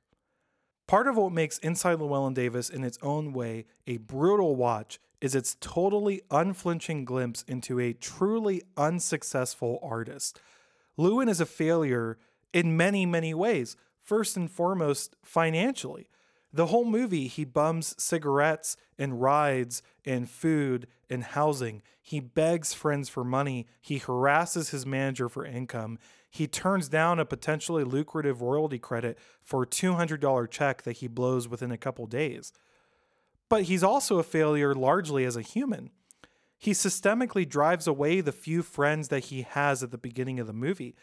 This isn't the story of a noble, upstanding person being crushed by the weight of bad circumstances. Llewyn is a dick, and it's not hard to imagine why he struggles so much over the course of the film. Even his kindest and most good hearted benefactors don't escape unscathed from his presence. And even when he's given the big moment, when his struggles and his efforts take him all the way to a room in front of a guy who could change his entire future, he fails. He's told the same thing he's being told over the course of the movie I don't see any money in it. Everyone looks at him and doesn't see any potential, doesn't see any future. For his part, he's uninterested in his own future as well. Llewyn, it seems, so successfully averts success that it starts to feel almost purposeful. He even says as much to Jean What, you want to move out to the suburbs, have some kids, lead a life? That's what music is to you. He's offended at the idea of success in a traditional sense. Llewyn may be nothing more than an unstable person who doesn't know what he wants. But I think there's a degree to which the movie is asking us to question our own standards of success. And that question of how we rate Llewyn's success or value comes down to his music. If you conceive of the movie around Llewyn's performances, as in if you just cut out every time he plays the guitar or every time he sings, it paints a very dour, very unredeemable portrait. But if you were to do the reverse, well, I mean, you can just search YouTube and, and you can just search the songs in the film, and you'll see exactly how much people love Llewyn as a musician. I think, in a spiritual sense, powerful things can erupt from a, a rejection of what success actually means. Not powerful monetarily or interpersonally, but powerful in that it produces things which arrest how we perceive the world around us. When Llewyn sings Fare Thee Well, he's already given up on success and he sings the song with abandon. It doesn't matter if the act technically would benefit from a harmony. It doesn't matter that he's poor and friendless and stuck in a mire of unending misery. And from a spiritual perspective, I think this theme asks us a critical question. Can you begin to conceive of what you're capable of if you let go of the idea of success? Now, before we go any further, I need to state that I'm not trying to present Llewyn as a role model. I don't think the movie is interested in that idea nor do I think the character is one to be admired or even emulated. But I think there's something significant in the way that Llewyn is constantly berated with differing views of what his music is or should be, and arguably the whole film is him rejecting those views over and over and over again. Jean and Jim present music as an opportunity for notoriety, for fame, for money, for financial security, for the opportunity to live the physical lifestyle that they want to. The Gorfeins, Llewyn's academic benefactors, present music as a quote unquote beautiful form of self expression, something flowery and saccharine, and not tied to the, to the brutal reality of survival and loss and grief. Roland Turner, John Goodman's heroin addicted jazz player, presents music as something to be mastered, to be great at in a technical sense, and he chastises Llewyn over and over for the perceived simplicity and dullness of his quote unquote cowboy chord music. And Bud Grossman presents music as a business, as a cold calculation of how much people will pay to hear and see you perform. One by one, Llewyn rejects each of these visions of what it would mean for his music to be good, or what it would mean for him to reach his potential. He stubbornly holds fast to the notion that he is already right, that what he has is already good enough to be successful. And I think this sticks out to me because it's something that I struggle with. On the other side of the spectrum, I am a ball of anxiety over each and everything I've ever created. I search and I search for some metric of success by which me or my art can measure up. And in the end, I lose the motivation to continue creating because I've lost faith in the intrinsic value anything associated with me might have. And though I'm sure he wouldn't recognize it, I think Llewyn is in a spiritual sense, seeking what is arguably the most important or elusive metric of success that there is self respect. Not self adoration, not self loathing, but just respect. A recognition of the value already inside of him and, a, and an appreciation for his own potential. Music and artistry are difficult and are fields that bring these questions to the forefront but I think part of the value of spiritual thinking is that these really apply to everyone. Because if you've ever looked at your life and your work and wondered, does this measure up? Could I be called successful? I think you're in the same boat as Llewyn. And that question only partially encompasses how do others see you.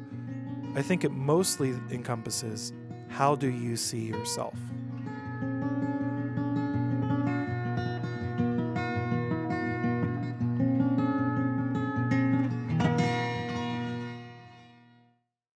So, Mike, I, I think, um, you know, continuing the theme of the movie, this isn't exactly the brightest topic to talk about, but it, it was, it really hit me watching the movie this time, just the way that, you know, we're talking about success and value.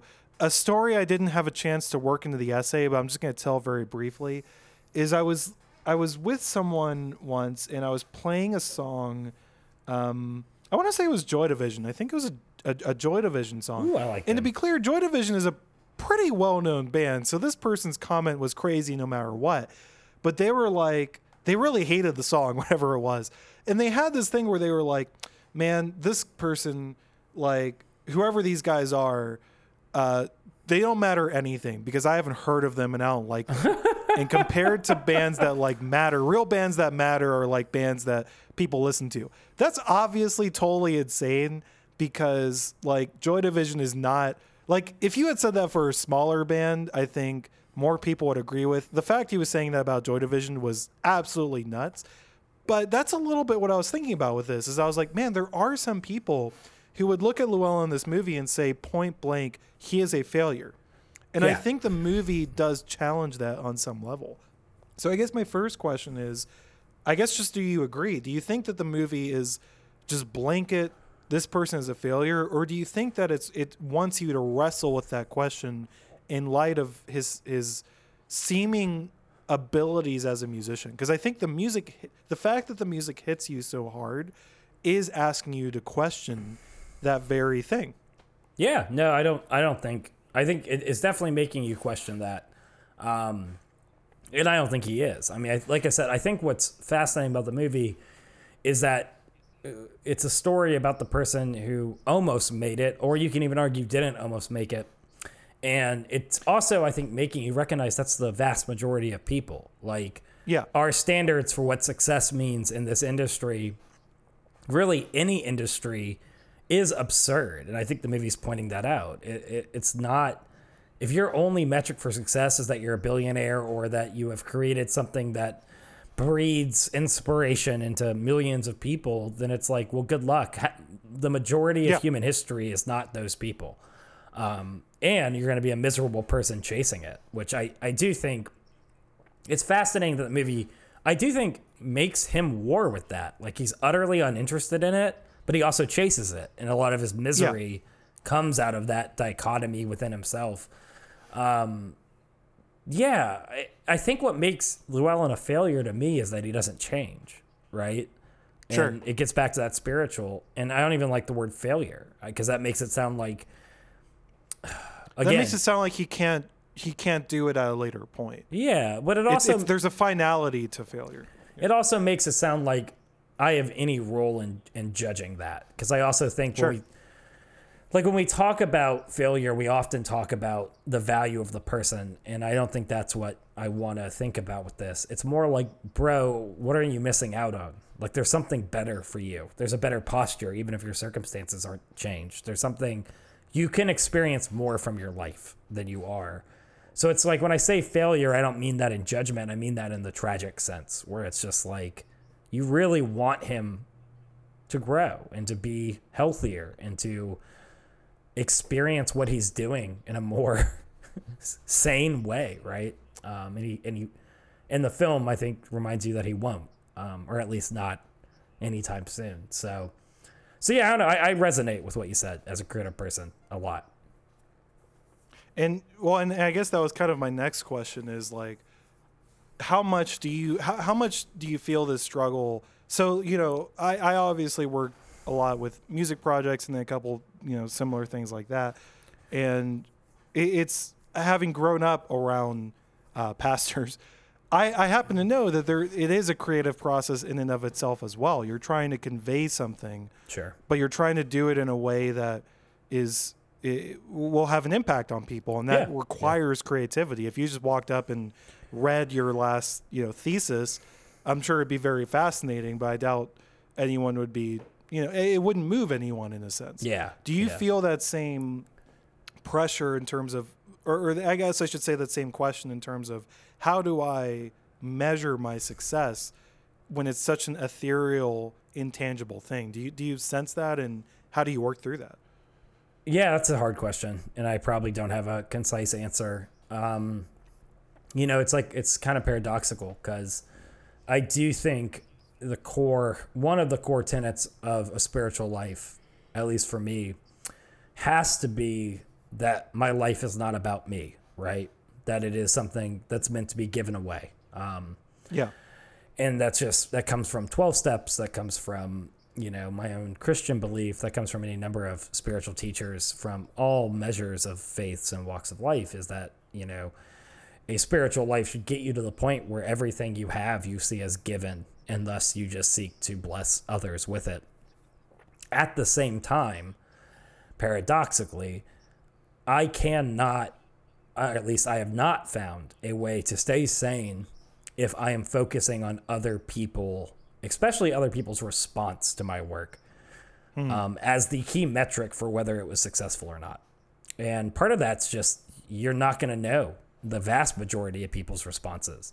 I have had any number of conversations with close friends where years after I gave a sermon, they were like, "Oh, that was the best sermon I ever heard." But I didn't. They never told me that when I did it, right? And if I was sitting there being like, man, this message was only successful if someone came up to me and told me it was great or that it impacted them, I would be insane because the I mean the honest truth is 90% of people don't do that. They don't Sure. they don't vocalize how something impacted them. Um, I'll because actually, and I'll even weigh in with another complicating factor, Yeah. uh, which is well known to people, I think creatively, but and, and also in business, it comes up a lot, which is that people are much more motivated to share negative Yeah. feedback than positive feedback. 100%. Um, Yeah. When people, I mean, I'm sure, Mike, you've never experienced someone who was angry with or disliked something that you said. That probably has never come up. yeah, never. Uh, but it's fascinating, and, and the, that and it's another complicating factor that you will actually, if you venture into a public space with creative work, the first stuff you'll hear. I mean, you know, I'm, I'm not. It's not like a grim world. Like obviously, people will say positive things, but a lot of the most strong feedback you will hear over the first length of time that you're doing this will be the negative people. Yeah. Um, Yep. Will be the people that feel most strongly about what they're saying. It's going to come from people who are deeply dislike whatever you're doing um, for one reason or another, and that that that's a complicating factor. That's difficult. Well, and, it, and it's it's funny with like artistic people, uh, the people that we idolize or that move us the most. We also just begin to assume that they know that what they're doing is powerful and effective Yeah. and good. Um, like there's so many times where you know I've been like I didn't know if that was any good, and someone was like, "Really? I thought it was amazing. I think all that you do is amazing." And you could kind of catch it's like, "Oh, you don't compliment me because you just assume you've learned to assume that this is like the quality." Yeah. um, of what I'm doing, and you don't feel the need to encourage, right? And and again, that can get really gross because if you start seeking that, uh, that's pretty unhealthy. Um, but what's so what's interesting is you know the motivation for me to be healthy with creative work. My motivation has to be, I hope, I hope, not I expect, but I hope that this helps people outside of myself and yet my process and my approach to it has to be completely detached from results i have to do it in a way that is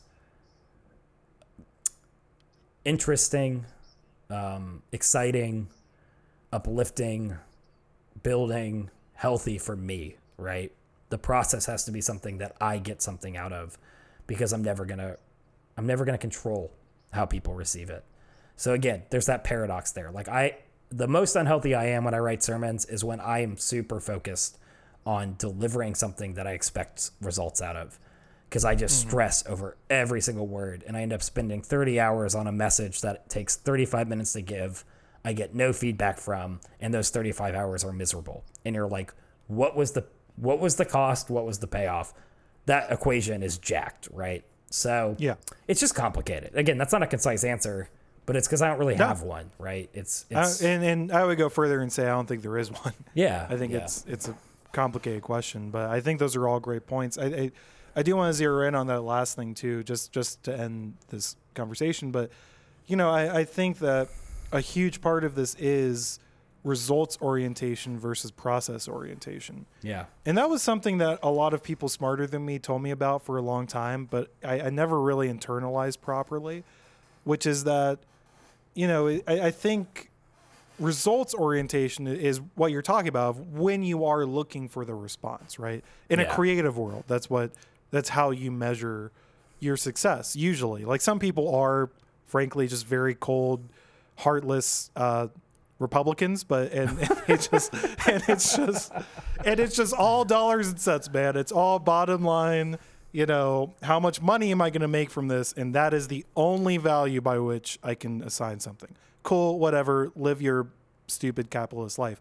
However, both of those are, I think are equally problematic. I think it's the same problem when you're looking at it with I just want what what's the positive or what's the the re- response I'm going to get from people. I'm doing this so that this person will say this or that person will say that. Don't get me wrong, I think sometimes that makes good art, but I think it's unsust- unsustainable. I think that the value of being process focused is that it it orients you towards the things you can actually change.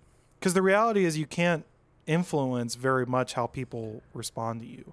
Yeah. Um, and again, this gets very much into spirituality. This is why we talk about uh, living in the present all the time because Yeah. that's sort of the same thing. The idea of living in the present is basically saying, I, I don't need to really spend that much time for hypothetical future situations, you know, trying to make sure I'm going to do the right thing or that other people are going to do the right thing. I don't need to spend time trying to control things in the future, trying to change things in the past, trying to change how other people around me respond to me. I need to spend time in the present just changing how I'm responding to things right now. And that is what creates real and actual change. And in the creative world, that is what that is what generates real and actual uh, creative flourishing. Um, and, and genuine self-expression is that you are, you know, in the moment you are you are adjusting and you are changing and you are not thinking about the response. Frankly, this podcast isn't a terrible example. I've mentioned it several times now, but Mike and I both feel very strongly about the initial episodes that we were like, you know, there's a lot of stuff we want to change there. But if we had stuck, if we got into that loop, which is again a results oriented perspective of what does the final product sound like, if we got stuck in that loop, we would never have released this at all. And we Yeah. would never have improved to the point we're at now. Yeah. Um, so yeah, I think it's a huge part of creativity and it's a huge part of spiritual living.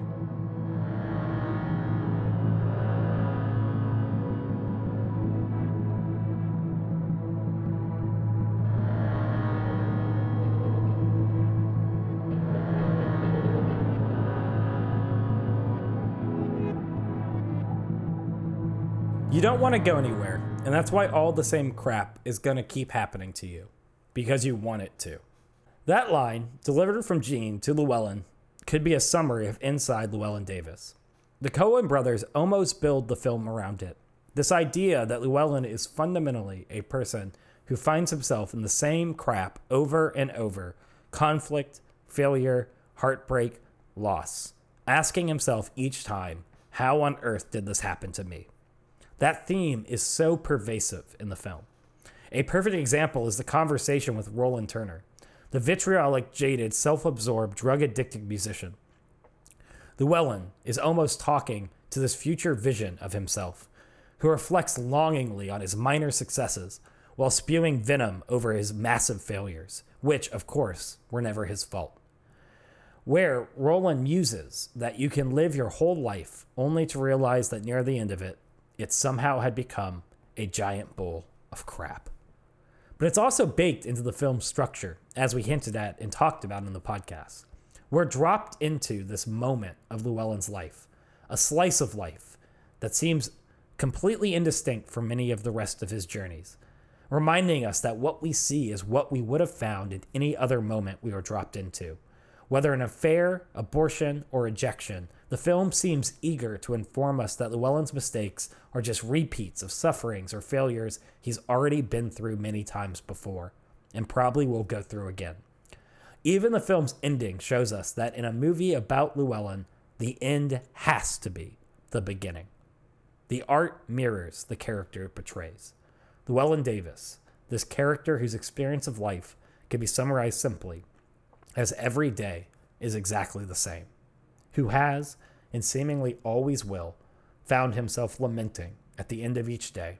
The same crap keeps happening to me, and I just don't know why.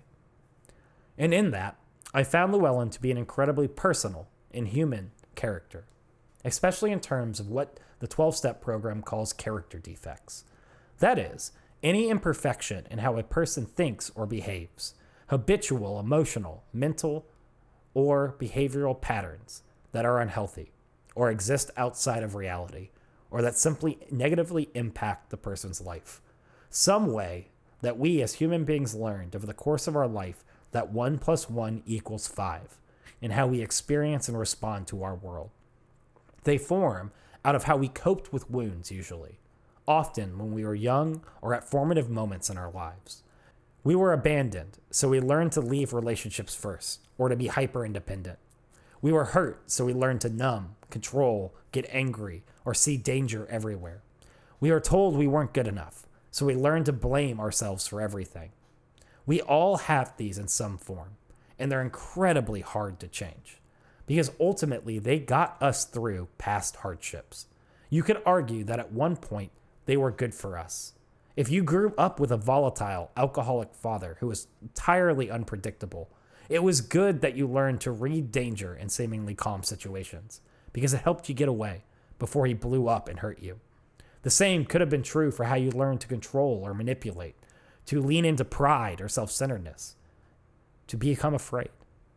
You learn these patterns. You learn to turn to these character defects because they worked, and quite frankly, they kept you safe. But herein lies the problem. They worked in the past, in these times of danger, uncertainty, or crisis, but in the present, all they really do is separate us from reality as it is. You know what I mean if you've had a thought or behavior pattern that seems to pop up over and over in situations that don't actually call for them. Someone says something and you get unreasonably angry, afraid, or prideful. One plus one equals five. The ingredients of the situation do not match your present response. Or, as I've been told bluntly, when your response outweighs the stimuli of the present moment, you can be sure that one of your character defects has taken over. And recovery teaches that these are the real problems that we must deal with if we wish to become healthy and whole.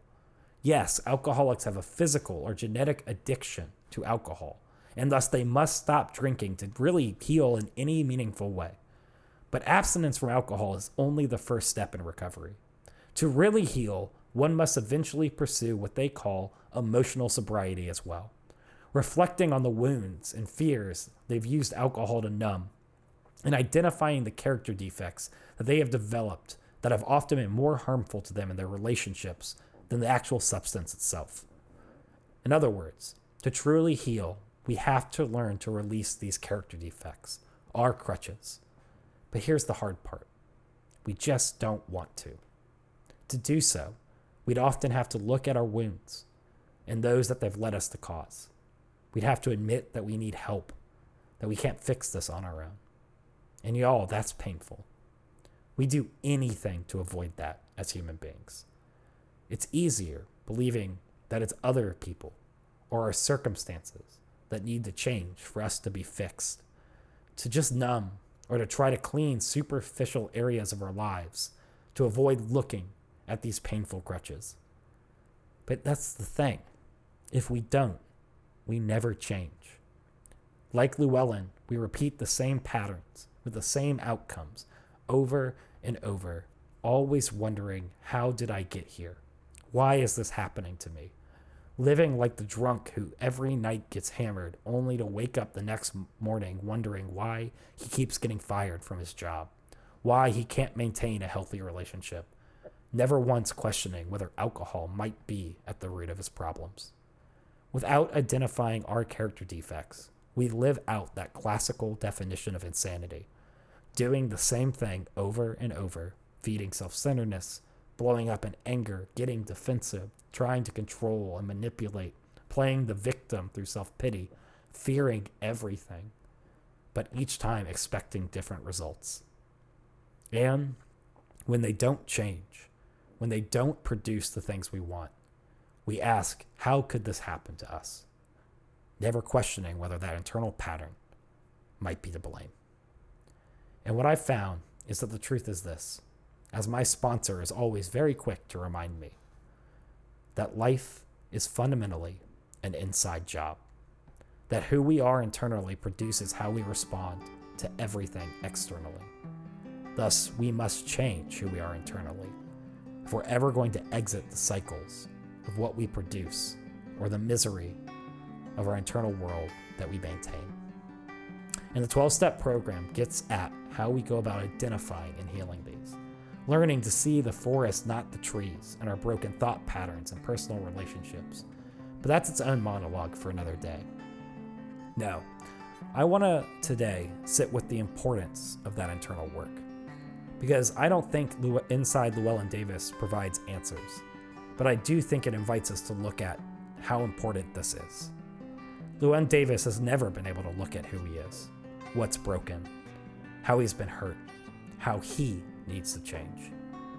And it's easy to judge him, but ultimately I've been there. His grief is too deep, his past wounds too heavy. I think it's just easier for him to look away, to numb, to do anything but sit with, name, and change what those things have done to him and who it's led him to become.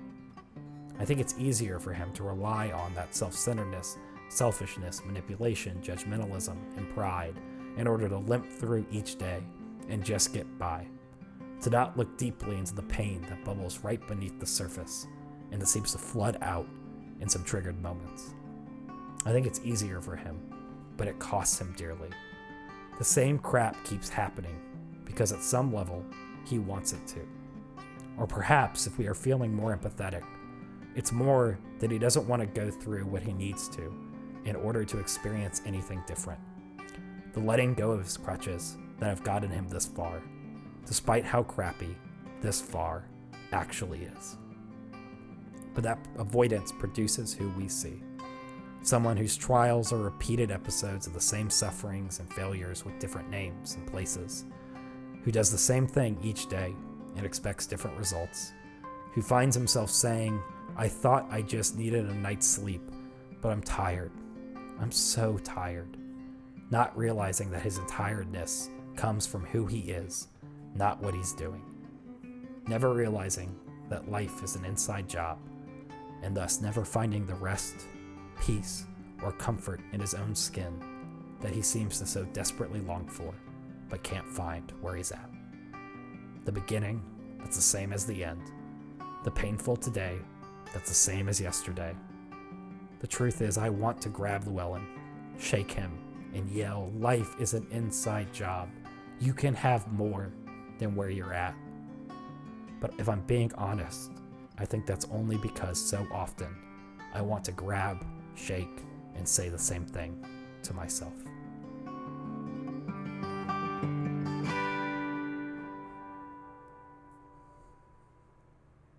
Yeah, man, I think that was I think that was great. Uh, if it's okay, I had some thoughts just right off the bat that, uh, you know, I, I think a lot of what you were talking about, especially at the end, just the way that his character is encompassing this, it's some combination of inability or uh, even just fear of looking at the root cause of, of his responses to things, right? You Yeah. said at one point, you know, he's unable to look at who he is.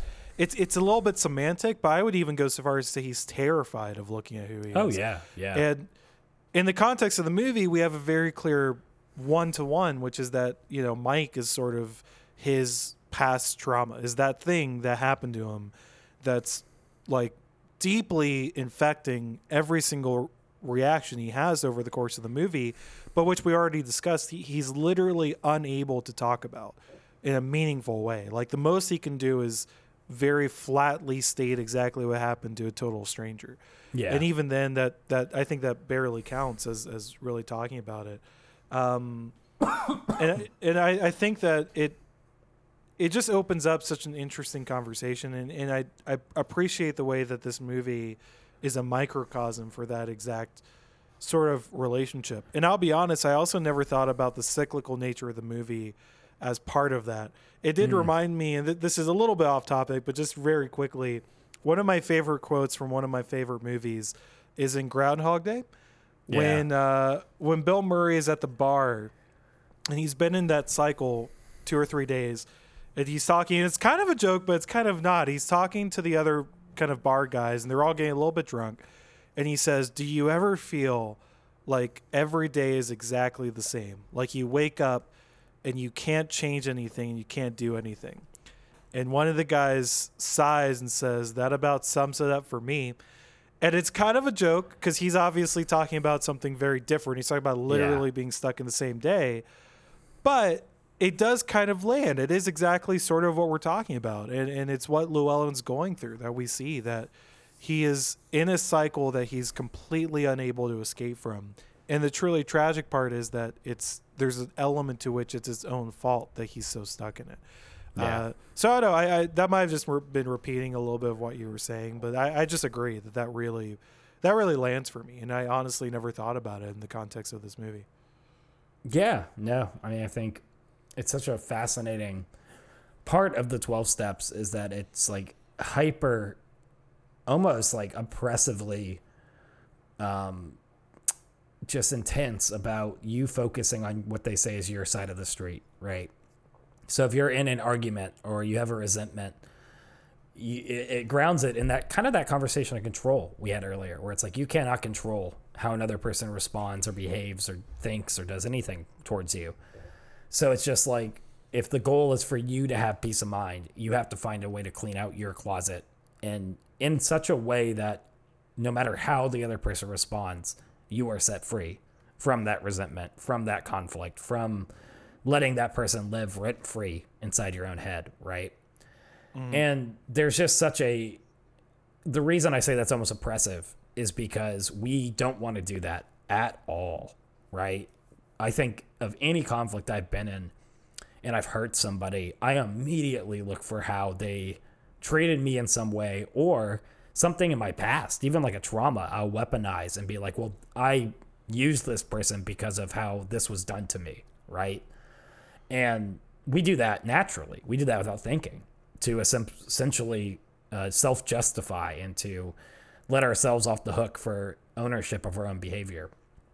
And, you know, that's just what the 12 steps militantly is trying to make you confront is the opposite of what we see here in Llewyn Davis, where it's you can kind of get this image of him that I find so relatable, where everything is happening to him. And he has wrapped that narrative in such a way where he has no ownership over the situations he finds himself in. Um, and, and, and everything seems to get played into that narrative, right? Which all that really does is it just keeps him where he's at, which I think is the tragedy of the film, right? Is that he I really do think the Coen brothers are like he's gonna he's going to always be this way, and I don't want to take away his ability to change, but I do think that so much of this movie, as with many Coen brother movies, is a morality play. We talked about this over text, so I do think they're trying to do something static there, even if that's not necessarily how we should think about real human beings. But Well, and, and um, quite frankly, I think that's the that's the benefit of it not being an actual biopic because Yeah. that gets messy then if it's a real person because it's like yeah people move people change they go through more I, I think they are leaning into the fictional nature of the character in a good way which is like yeah it's okay if llewyn doesn't ever actually change he's not real so he's, Yeah, he's not a real human so he can't exist almost as a symbol for that kind of um, struggle of, of being unable to move to move on in life. I, I think it's, it's perfectly valid to read that since he's not real. He's you know he's a fictional character. Yeah, yeah. Absolutely. No, I was thinking of a time I was arguing with my sponsor about some resentment early on. And essentially I was like, well, it's all their fault, right? That this conflict is literally someone else's fault. It's not mine. And he was like, even if that was true, which it isn't, because he's my, he's awesome like that. He likes to kick my ass. but he was like, even if that was true, what does you how does you telling yourself that help you change or heal or get better? Because as far as I can tell, you're just sitting in this stewing and you're expecting them to come to you and weepingly say they're sorry. And he's like, and I, given the st- the posture you have towards them, I don't even think that would set you free, right? Yeah, Um, and it was just one of those gut wrenching things where it's just like there's something so practical about that, where it's like even if that narrative is true, which it isn't, what is it doing for you? How is it helping you, right? Um, and well, there's and, just and some, that's exactly. Yeah. Sorry, real quick. That's exactly Yeah. what I was going to say. You said practical. I was going to say pragmatic. That yeah, it's one of the coolest things about um, recovery, language, spirituality in general. Those are very closely related, but in in its essence, it's actually extremely pragmatic because it asks you to to take stock of the things you can actually control, which is very little, and to stop trying to exercise to essentially waste energy on things that you can't. Yeah. And that sounds really simple, but it's that's the whole game. That's that's that's the entire process. You can't really get to that point, yeah. but we can improve on that certainly.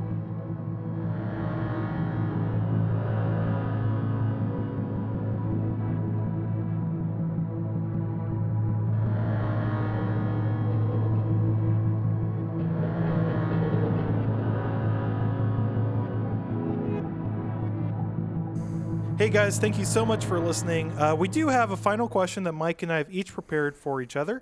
Before we do that, I just want to say next episode we're going to be talking about oh boy, oh boy, Galaxy oh boy, oh boy. Quest. Oh boy, Sorry, I should have waited for Oh, you to do that first.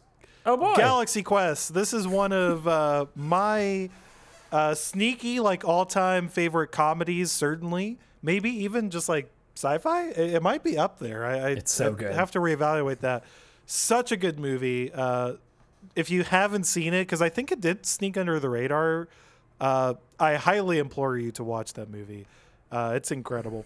Uh, but first, we're gonna do our final question. Uh, Mike, why don't you go ahead? Okay. John, you're a cat owner. We've uh, gotten this lockdown multiple times. We've, we've established that a lot for some reason. Yep. I don't know why it Yep. keeps coming up. Yeah. Well, the cats were awful in this movie, so I mean, it says something, but whatever. Um, yeah. So, how bad would you feel if you lost someone's pet? What would you do, and what would you tell them?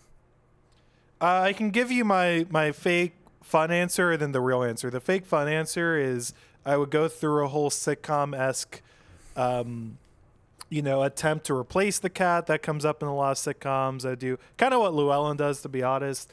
Uh, I'd lie about it. I think no matter what, I would try to push off.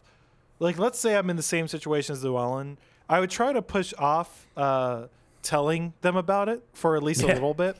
Because I would think like maybe I can find ever. it. I think it is crazy, by the way. Like he's in New York, so it's like, dude, you're not gonna find that cat again. Um, but he tries for some reason. Uh, so yeah, that that's what I that's my fake answer. The real answer is I'd feel terrible and would tell someone immediately and would like.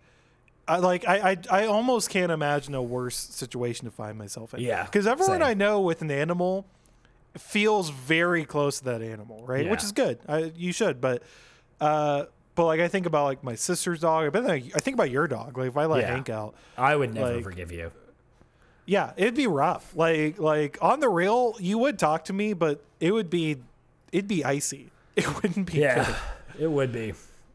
You know what? I'd be Uh, really, I'd be really upset if you then hit it with a car and and then let it die. I don't think I'd tell you that part. I'll just be real. that that's the that's the advantage of him. At that point, he doesn't know. Well, he knows that cat wasn't the Gorfein, so never mind. Yeah, I was gonna he's say, just a monster. Yeah, it's just some random cat, so it's fine. Uh, this is a little funny because, well, I'll just read you my final question. Again?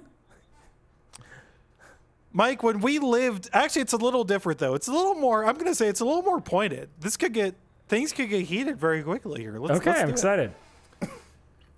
Mike, when we lived in the same city, you watched my cat every now and then when I was Oh, out yeah. of town. If you, at any point, lost my cat and replaced her with an identical one, would you have told me? Follow up question Did you ever do that? Yeah, my first res- response was gonna be like, "Well, you didn't notice, so I guess I guess Llewyn was right." Oh yeah, my God. yeah, that's definitely a stray that I found in the bushes, just lying around. Um, yeah, if I so I actually have like intense phobia about this when I house sit. So Really? the answer is I never would have lost your cat because I go through such measures, like when I open the door to make sure the cat's not like by the door or the dog Well, we did just establish it's a it's a real thing. Like like I- that would yeah. be a truly horrifying experience. so. I am the. It's one of the reasons I a- awkward laugh at that scene because I'm like, that's my nightmare. That is like an Yeah. absolute nightmare. Um, so yes, I would tell you. That's good. I would almost assuredly like, you know, stop by the pound before calling you and see if there's like a cat. I tell myself that I'm going to see if someone picked up your cat, but really I'd be looking for a similar cat and or your cat. but um, somewhere in your brain would live the possibility. I mean, if I see one that looks a lot like Hero, maybe John won't know. Maybe You maybe know- maybe I don't know. Maybe I can't tell. I haven't seen this cat that that's often. the that's the truth. I think I would actually lean further into self deception and just talk myself into it being hero. I'm Yeah, like, this yeah, is- yeah. yeah, that's hero. Hero was you, you look and you're like, it's a boy. Hero Hero was a boy, right? I mean, I don't it probably probably they were. Yeah. I, I, I don't remember. How could it not be? So How could it not be? I actually, in hindsight, I, I can um, I, I can let you. I can make your life a little easier. It's not going to come up again. But if you ever watch my cat again for some reason, um, she is like weirdly predisposed to not running away. I oh, once, I know, I know, it's great, it's great. I once left home, or I once came in and I was carrying like a lot of groceries, and I opened the door and I came in and I closed it with my foot, and I went, I put the groceries up, and then I went to the bathroom, and then I was sitting in my room for a couple minutes, and eventually I got up, and I was like, walked into the room, and I looked over, walked in the living room, I looked over, and I noticed two things very quickly. That was very disturbing. The first is the door was wide open. I had not closed it but I had. So I like probably like almost closed it, but I didn't t- fully close, and wind came and opened it. The second and more fascinating thing is that sitting on the threshold of the door, looking out, was my cat. uh, and I don't know how long. I think it'd been open for 20 to 30 minutes. And so, as far as I know, she had spent the whole 20 minutes just sitting there looking. Didn't need to explore. Didn't need to. She was just like, oh, this is really cool. So I, I rushed over and I closed it, but she was fine. So I don't know if you could have, unless you physically picked her up and put her outside, I don't know if you could have created a situation where she would have run away. So props to her. Yeah, that's Stockholm Uh, syndrome, John. What a what a what a hero. Anyways, Oh, Ah, you see what I did there. Uh, thank you guys so much for listening. We don't say this a lot, but if you like the show and you know someone who you think would also enjoy it, please tell them about it. Give us the recommendation. We do really appreciate that. As always, I'm Jonathan Devine, this is Mike Overstreet. and uh, we'll see you guys next time. Thank you so much for listening.